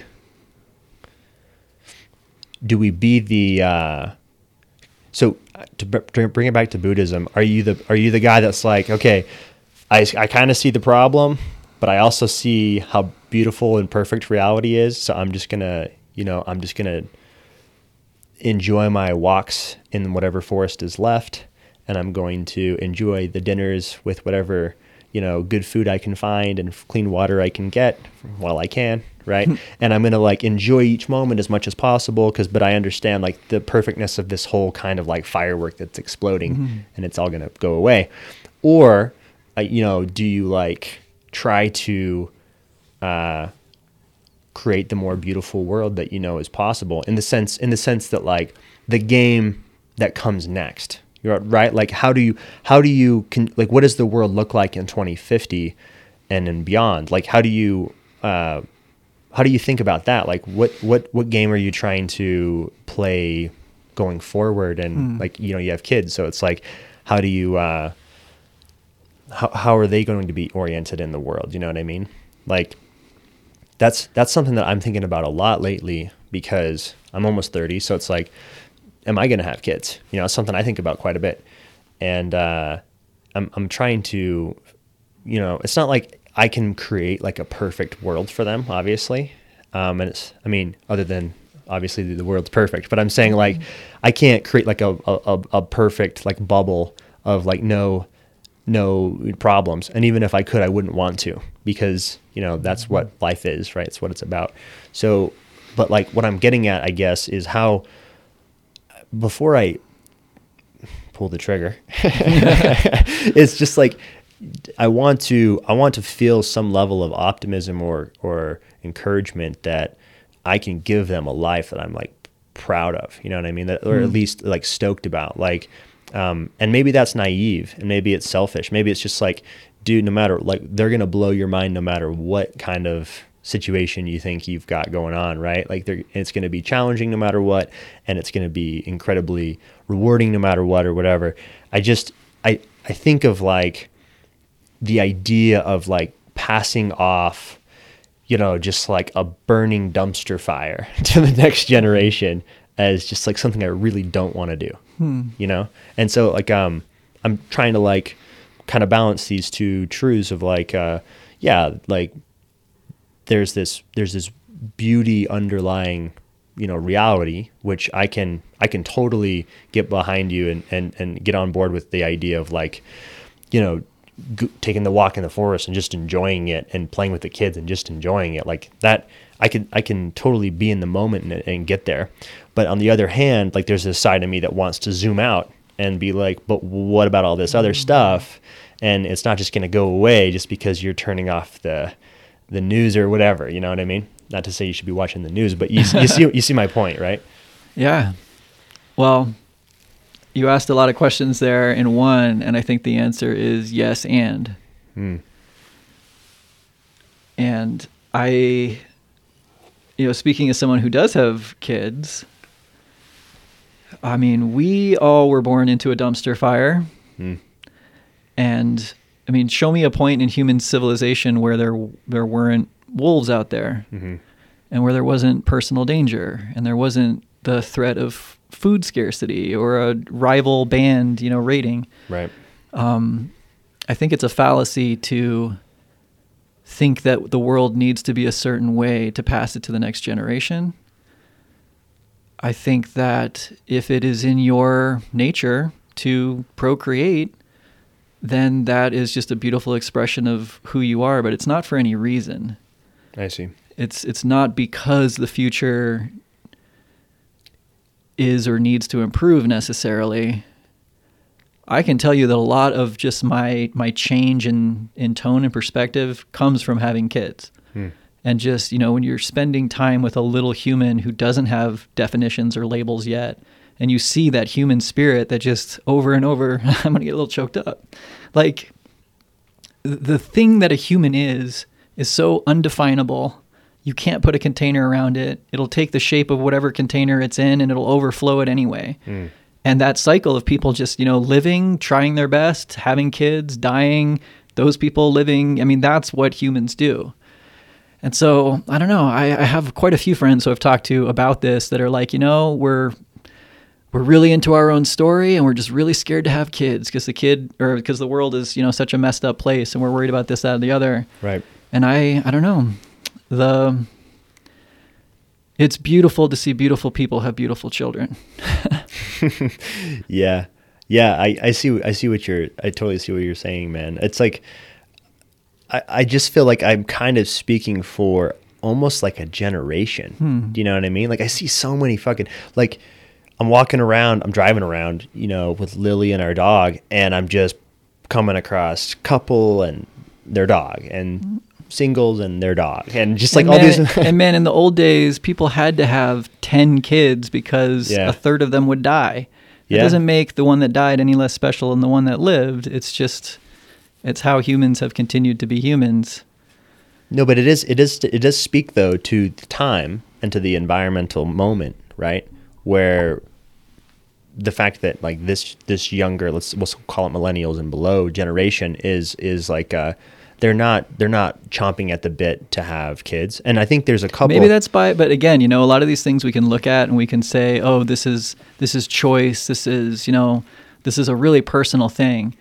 And there's another way to look at it that gosh we're about to you know experience i think a lot of new challenges mm. and those those feelings those impulses to like have a lot of kids or not i think is also just this organism kind of taking shape to fit this new that's, environment that we're moving into yeah so that's totally what actually what i was, what I was yeah. trying to get at is like the the environment is actually what's kind of the environmental moment is what's kind of informing the generational kind of the flavor of each generation right so for example, my dad's environmental moment uh, was him coming into the world in a small insular society without the internet and with only one worldview and ideology. And one of the primary foundational axioms is multiply and replenish the earth, motherfucker. Like, yeah. no birth control and have as many as possible and marry as many women as possible as mm-hmm. well. So, like, you have a bunch, right? Grow the cult.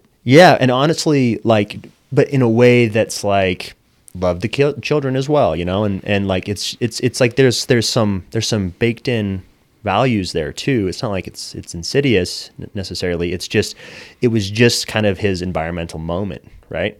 And so it makes sense to me while why he played out that role, right? And had 24 kids.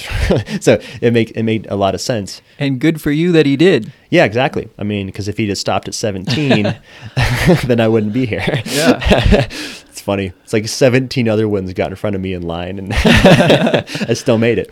Uh, the odds of me making it with any other guy are really low.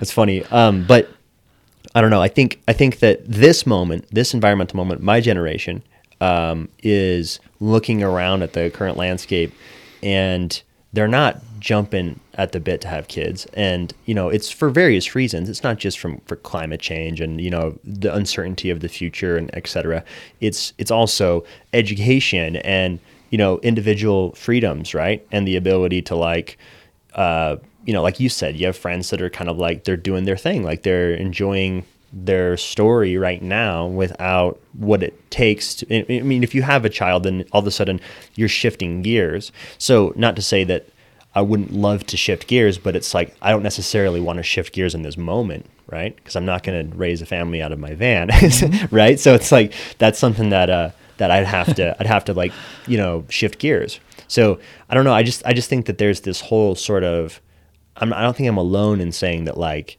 I'm on the fence right now, and a lot of people are on the fence right now. I think because of you know just yeah like people can barely even afford housing you know, like young people. So it's it's kind of a strange strange thing. It's like every all the young people I talk to, their their their their their goals aren't super mega long term oriented.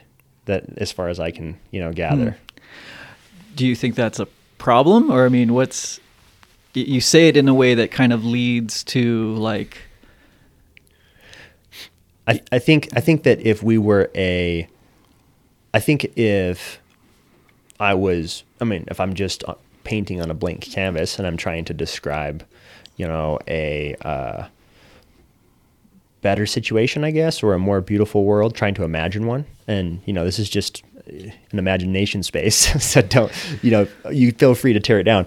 But like, um, I'm, I'm thinking like ha- having intergenerational uh, plans in other in, in the sense of like you know thinking beyond not just your paycheck and not just you know you know this year but thinking or this election cycle but thinking you know intergenerationally and like what are we as a species what are we oriented mm. towards and what is the earth becoming right as a, as a as a byproduct of our collective uh, intelligence because that's what it is whether it's conscious or not. If it's unconscious i mean it seems like it's mostly unconscious but like we have this sort of collective intelligence which means we have collective cognition hmm. you know? We have this collective choice making sort of and capacity to do stuff. So what are we doing with that capacity?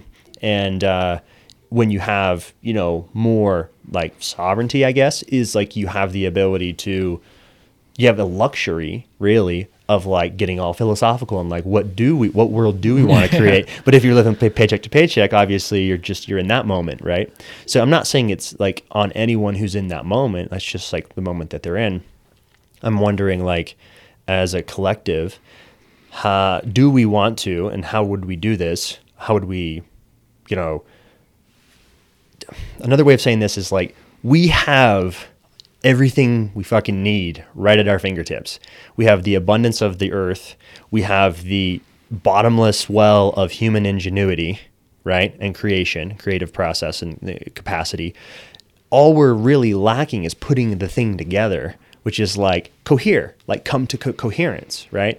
And instead, we've got our nukes pointed at each other you know and we're fighting over resources and we're drawing all these invisible lines on the map and saying like this is mine and that's you know? Mm-hmm. so it's like we have these there's something about like the software that we're running because we're all in these like biological machines right with this supercomputer for a brain.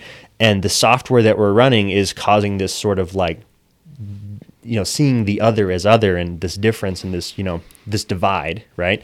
Um, and i guess like the utopianist kind of like idealist or whatever in me is kind of trying to imagine a, a state or a place in mm. which there's actually some sort of collective coherence and i don't think of that as like some sort of like global like top down hierarchical utopia i think of it more of like what you would see in nature which is like little colonies little cells little beehives of, mm. of kind of self sustaining sort of you know i don't know tribes i guess interconnected in some way that um, I don't know how to fully articulate because it's kind of like sci-fi. But I, I, am just wondering like what we're growing into. It's just an interesting thing to think about. Um, and COVID is really where I, I think you could say is another catalyst for that metamorphosis. It started like changing global society on like uh, or society on a global level. So it's like, um, I uh, I'm I'm trying to kind of explore this space to see if there's some signal worth orienting towards hmm. and broadcasting toward uh, to others um, because if there's anything that is cool about the moment that we're in right now other than just like the subjective you know emotional sort of like the mystery of it right is that we got this you know? Mm-hmm. it's like we got these like toys and this technology and we're globally connected. So we do have this like window where it's like we might actually be able to pull something off that has pr- previously not been possible right? Mm. um, i don't know. It could just be fantastical thinking. I think it's happening. And i think that it's not as dissimilar from what has happened in the past as we might think. Mm-hmm. I was at a book sh- a bookshop um, a couple days ago, and there was this really cool collection of photographs of um, protest signs. It was like a history of protest with um, signs and political cartoons and these things going all the way back to the Revolutionary War. Oh, really? And it was amazing to see the similarities in people's um, perspectives and the challenges that were faced and the outrage over certain things. Mm-hmm. And I don't see this moment as that much different from what we've done in the past. And we have these microphones we can reach that bigger audience because there's more people. But in the old days, they would gather in churches and the whole town would hear a sermon. So there's always been that ability to reach out and share ideas. And like I said, I think that I think we need to give ourselves some faith and credit that we're doing it. Yeah, I'm going to push back a little bit because I think that, I mean, on the one hand, we are, yes, we're doing it. But like, on the other hand, uh, you know, a village in Europe in the 15th century, they're all getting their, you know, most of the information is coming from, like you said, church, right? And it's coming from the book of truth that has the answers. And so the whole paradigm is like. And when that didn't work, then Luther split off and started his own little thing. And then sure. when that didn't work, people split off and started another little thing. And you get all these little permutations and yeah, but to get to the point where we have, you know, individual content creators or whatever, and you have like the distribution to be able to talk to an audience, like like someone like Joe Rogan can uh, reach millions of people. That's a unique moment. That's a totally unique moment. No human being, no individual has ever had the microphone that Joe Rogan has in the history of our planet. Nobody's ever had that kind of distribution as an individual. So to me, that's a that right there is one aspect of how it's unique. So, but I'll ask you this question. I was going to say this earlier when you're talking about Putin.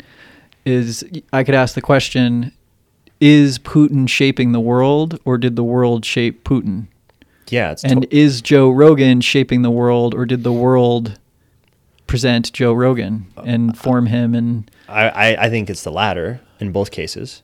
Um, I, I, I mean, I tend to think that like we're really more just like emergent properties of our the complex environment, mm-hmm. right? Like, I don't think there's such thing as a self-made man, you know. Mm-hmm. So I'm not saying that like um, it's because of Joe Rogan that this is the case. Uh, he just happens to be the guy in the seat with the mic. Do you know what I mean?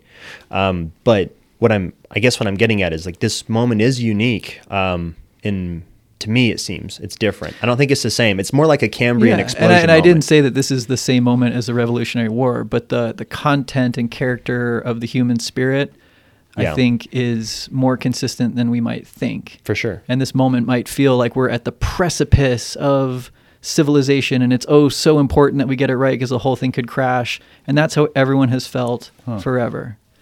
And we're still here. We're yeah, but the th- children of children of children. That's true, but our ancestors didn't have nukes. So that's that's I'm just I'm just saying like it's not quite the same. In fact, you could you could you could argue that it's actually different on many levels. Um, you know, never before have so never before have we been able to completely like so for example the ocean used to be seen as limitless abundant resource you know and now it's it's we're finding out how how limited it really mm-hmm. is right and we're we're reaching the boundaries of our environment like earth is a finite space so we're coming we're coming into that consciousness where we're, we've got 4K footage of Earth from space streaming right now all the time. You know, so it's like that's the that's the difference to me is we're we're uh, the most you know global that we know we've ever been, and uh, you know we have the the ability to pull the next black box technology out you know the next the next thing out of the hat that might be the end of it right like hmm. whether it's whether it's from uh, you know nukes or CRISPR or whatever it is. Like I'm just I'm just saying like we have the ability now to um, to to change life on Earth in a way that we just haven't had before. So an, another way that to articulate this, I'm doing a bad job of it. No, I think you're making a really good. well, there's this guy Daniel Schmachtenberger. Are you familiar with him? Um, someone I'm going to try and meet. He's uh he, puts it into uh, really really eloquent terms, but it's basically like uh, something along the lines of like to have the uh, you know Paleolithic Paleolithic brains, medieval institutions, and godlike technology, right? Mm-hmm. So to have the technology and the power of gods, but not the wisdom of gods, eventually would self terminate. Like eventually, that's a disaster waiting to happen. So it's like the the down to like the more temporal, real level of like just being a human on earth, right?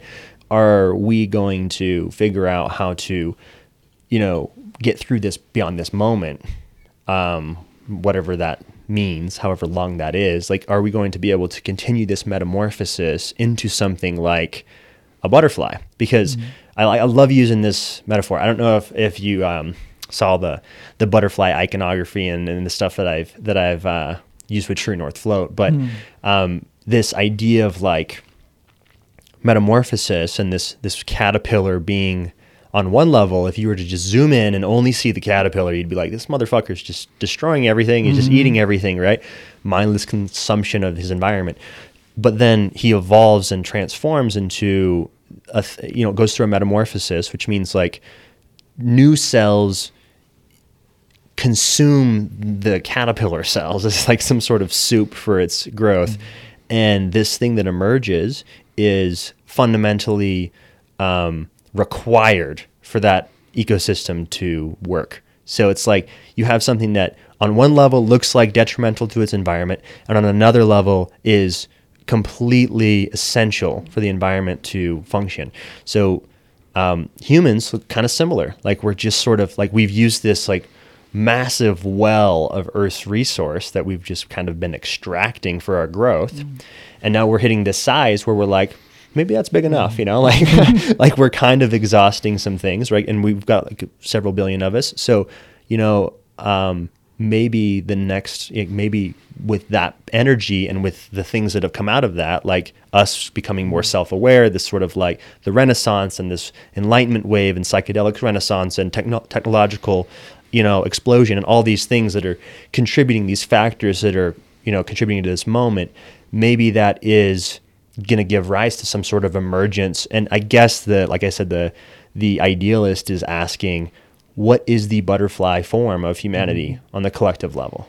You know and for me you could ask that on the individual level as well. Like we all have a locust and a and a uh, cat or a grasshopper in us right? So another another example would be the uh, there's this grasshopper that um, when you know rains this, i think it's it's indigenous to africa but there's this grasshopper where like when the rains are plentiful and you get a lot of uh, overgrowth of grass the grasshopper mm-hmm. population explodes and then the rains kind of go away and then the grass recedes and then you get denser populations of grasshoppers and then eventually it's basically like urban grasshopper city land right? Mm-hmm. And the grasshoppers go through a metamorphosis where they transform into a locust mm. that's got like different physiology, mm-hmm. you bigger thorax, and just like more aggressive behavior, and then the locusts will swarm mm. and become these like kind of terrorists. So, to me, like on an individual and a collective level, like we can probably manifest in multiple ways. Like we're mosaics, like you said.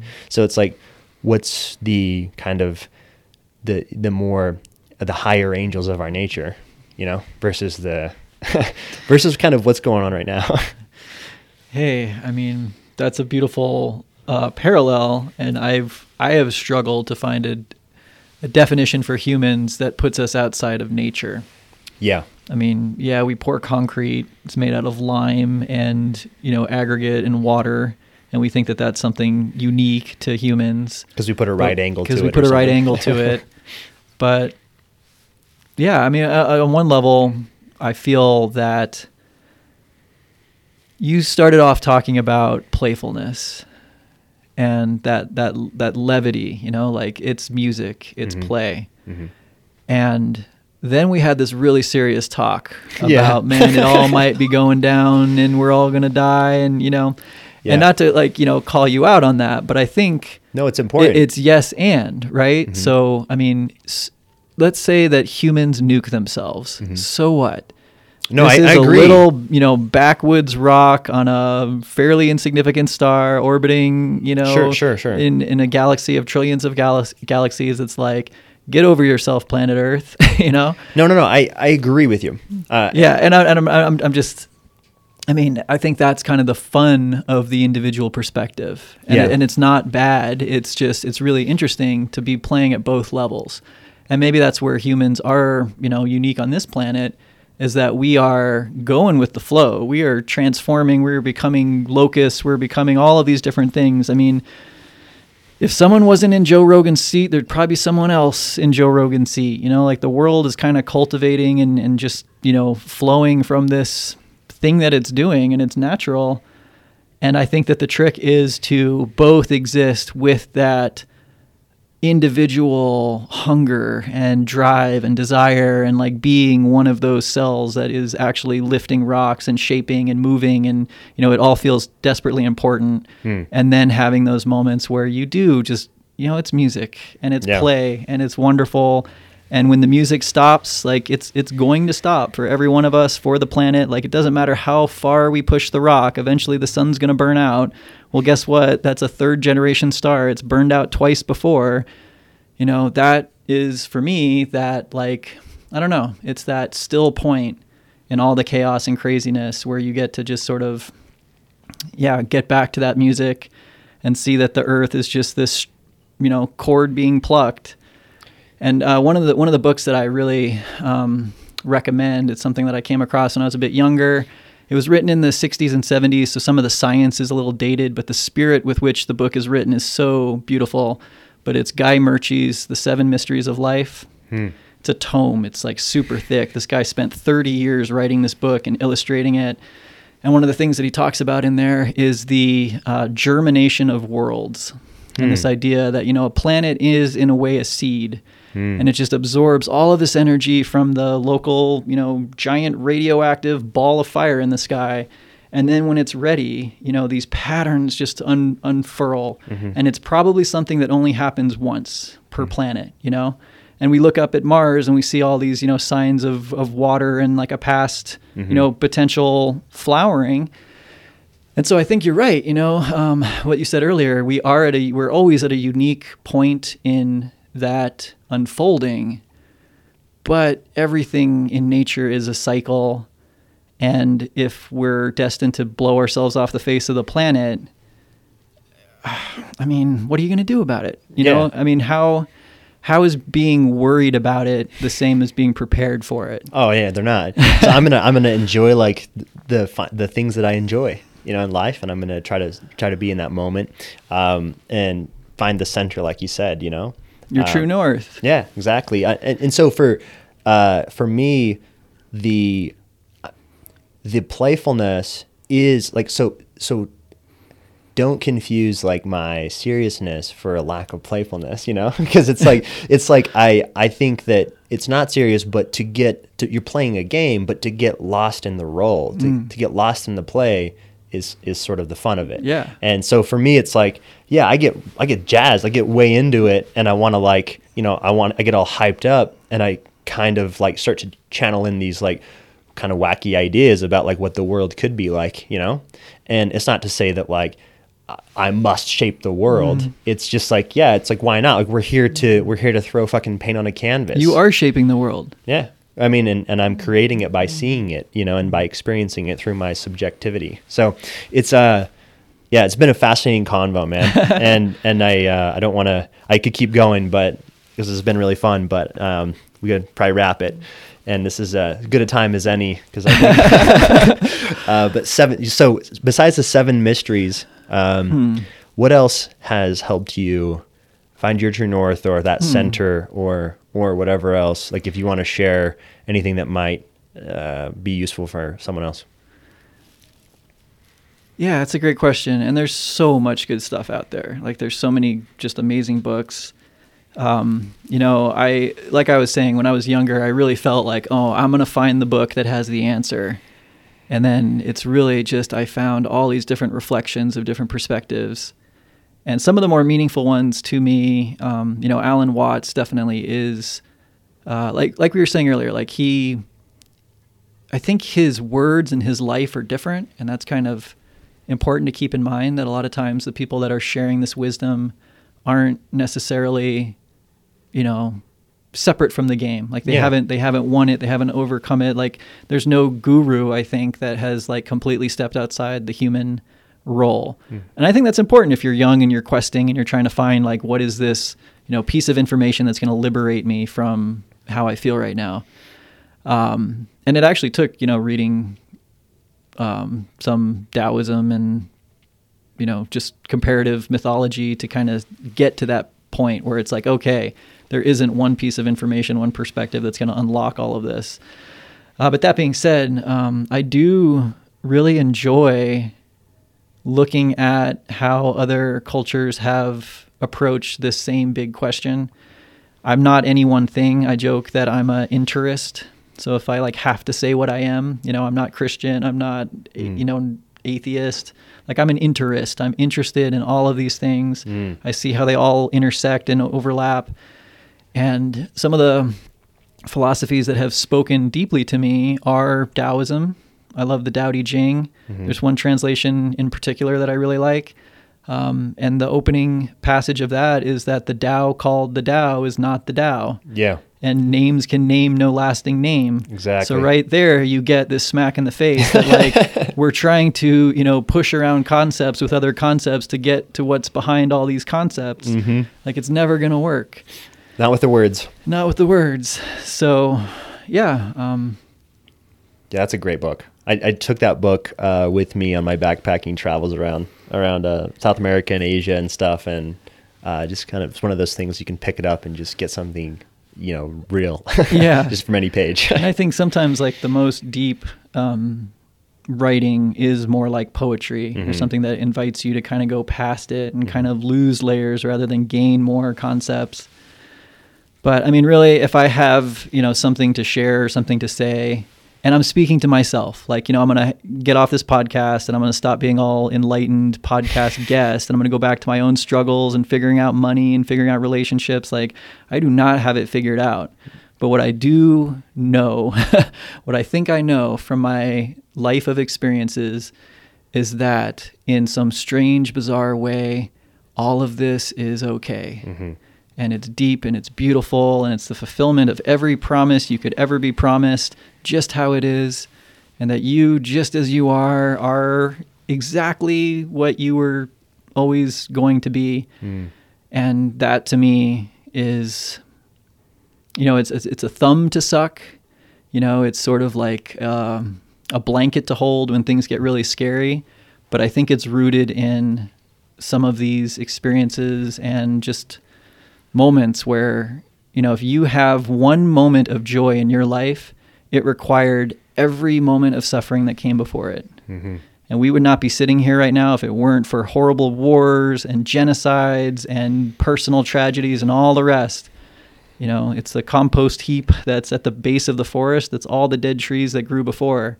Yeah. And there's some way of seeing life that kind of lets you just step off that wheel and take a breath Mm. and then get back on the wheel. Yeah, and say aho and thank you to all the all the ancestors and all the things that have the decomposers and all the things that have come before to give rise to this emer- Let's emerge pour a moment. beer for Yeah, uncountable homies. Un- uncountable homies. Yeah, that's perfect. Fuck, man, this has been great. Um, so, uncomplication for um, anybody who wants to check out your future, My moving train wreck. your ram- your future ramblings, and Yeah, exactly. cool on YouTube, right? Or do you have like a website? What's your what's uh, the best yeah, place to? uncomplication.com. I mean, Okay. I haven't really updated that in a while, but it has a lot of my older, uh, you know, rantings and uh, perspectives from 10 years as an entrepreneur. And yeah, Sick. I think that's probably a good place to start. Yeah, we'll see what's actually on there by the time I get my act together and release this. if, it's, if there's still an internet. Uh, can I end by sharing a poem with you? Oh yeah, I'd love that. Okay. It's it's not super long, but um, two rivers converged, their contents combined, giving birth to a swirl of life. From chaos came order, from void arose form, a new being danced into the light. It started so small it could barely be seen, surroundings and self intertwined. But the pattern grew larger, and a whirlpool formed, and with that was its selfhood defined. As the water flowed through, it twisted in bliss. Its soul was the cool summer rain. But its vigor diminished as autumn approached, and the cyclone's source water soon waned. Then the whirlpool said, What's it like to be dead? But the water which asked this had gone. As new water flowed in, it asked yet again, but it Mm. realized the question was wrong. If I'm always changing, my life but a flow, how can there be hope that I last? When the self that I was while pondering death, in this moment already has passed. As its channel dried up, it felt itself fade, going back into that which it came. Without fear, without sadness, as it was born again, resurrected with each spring's new rain. Mm. Yeah, it's beautiful. Not gonna try to top that. Thank you. Thank you for checking out this episode of True North Project. If you want to follow along on our journey, you can go to truenorthproject.com where you'll find, all, find our uh, email list. Um, you can also, if you want to support us, leave us five stars, uh, share this episode. Um, and if you want to support us financially, you'll find a, a, link to do that in the podcast description. It will take you to Anchor to uh, to support us. Um, thank you so much. Much love.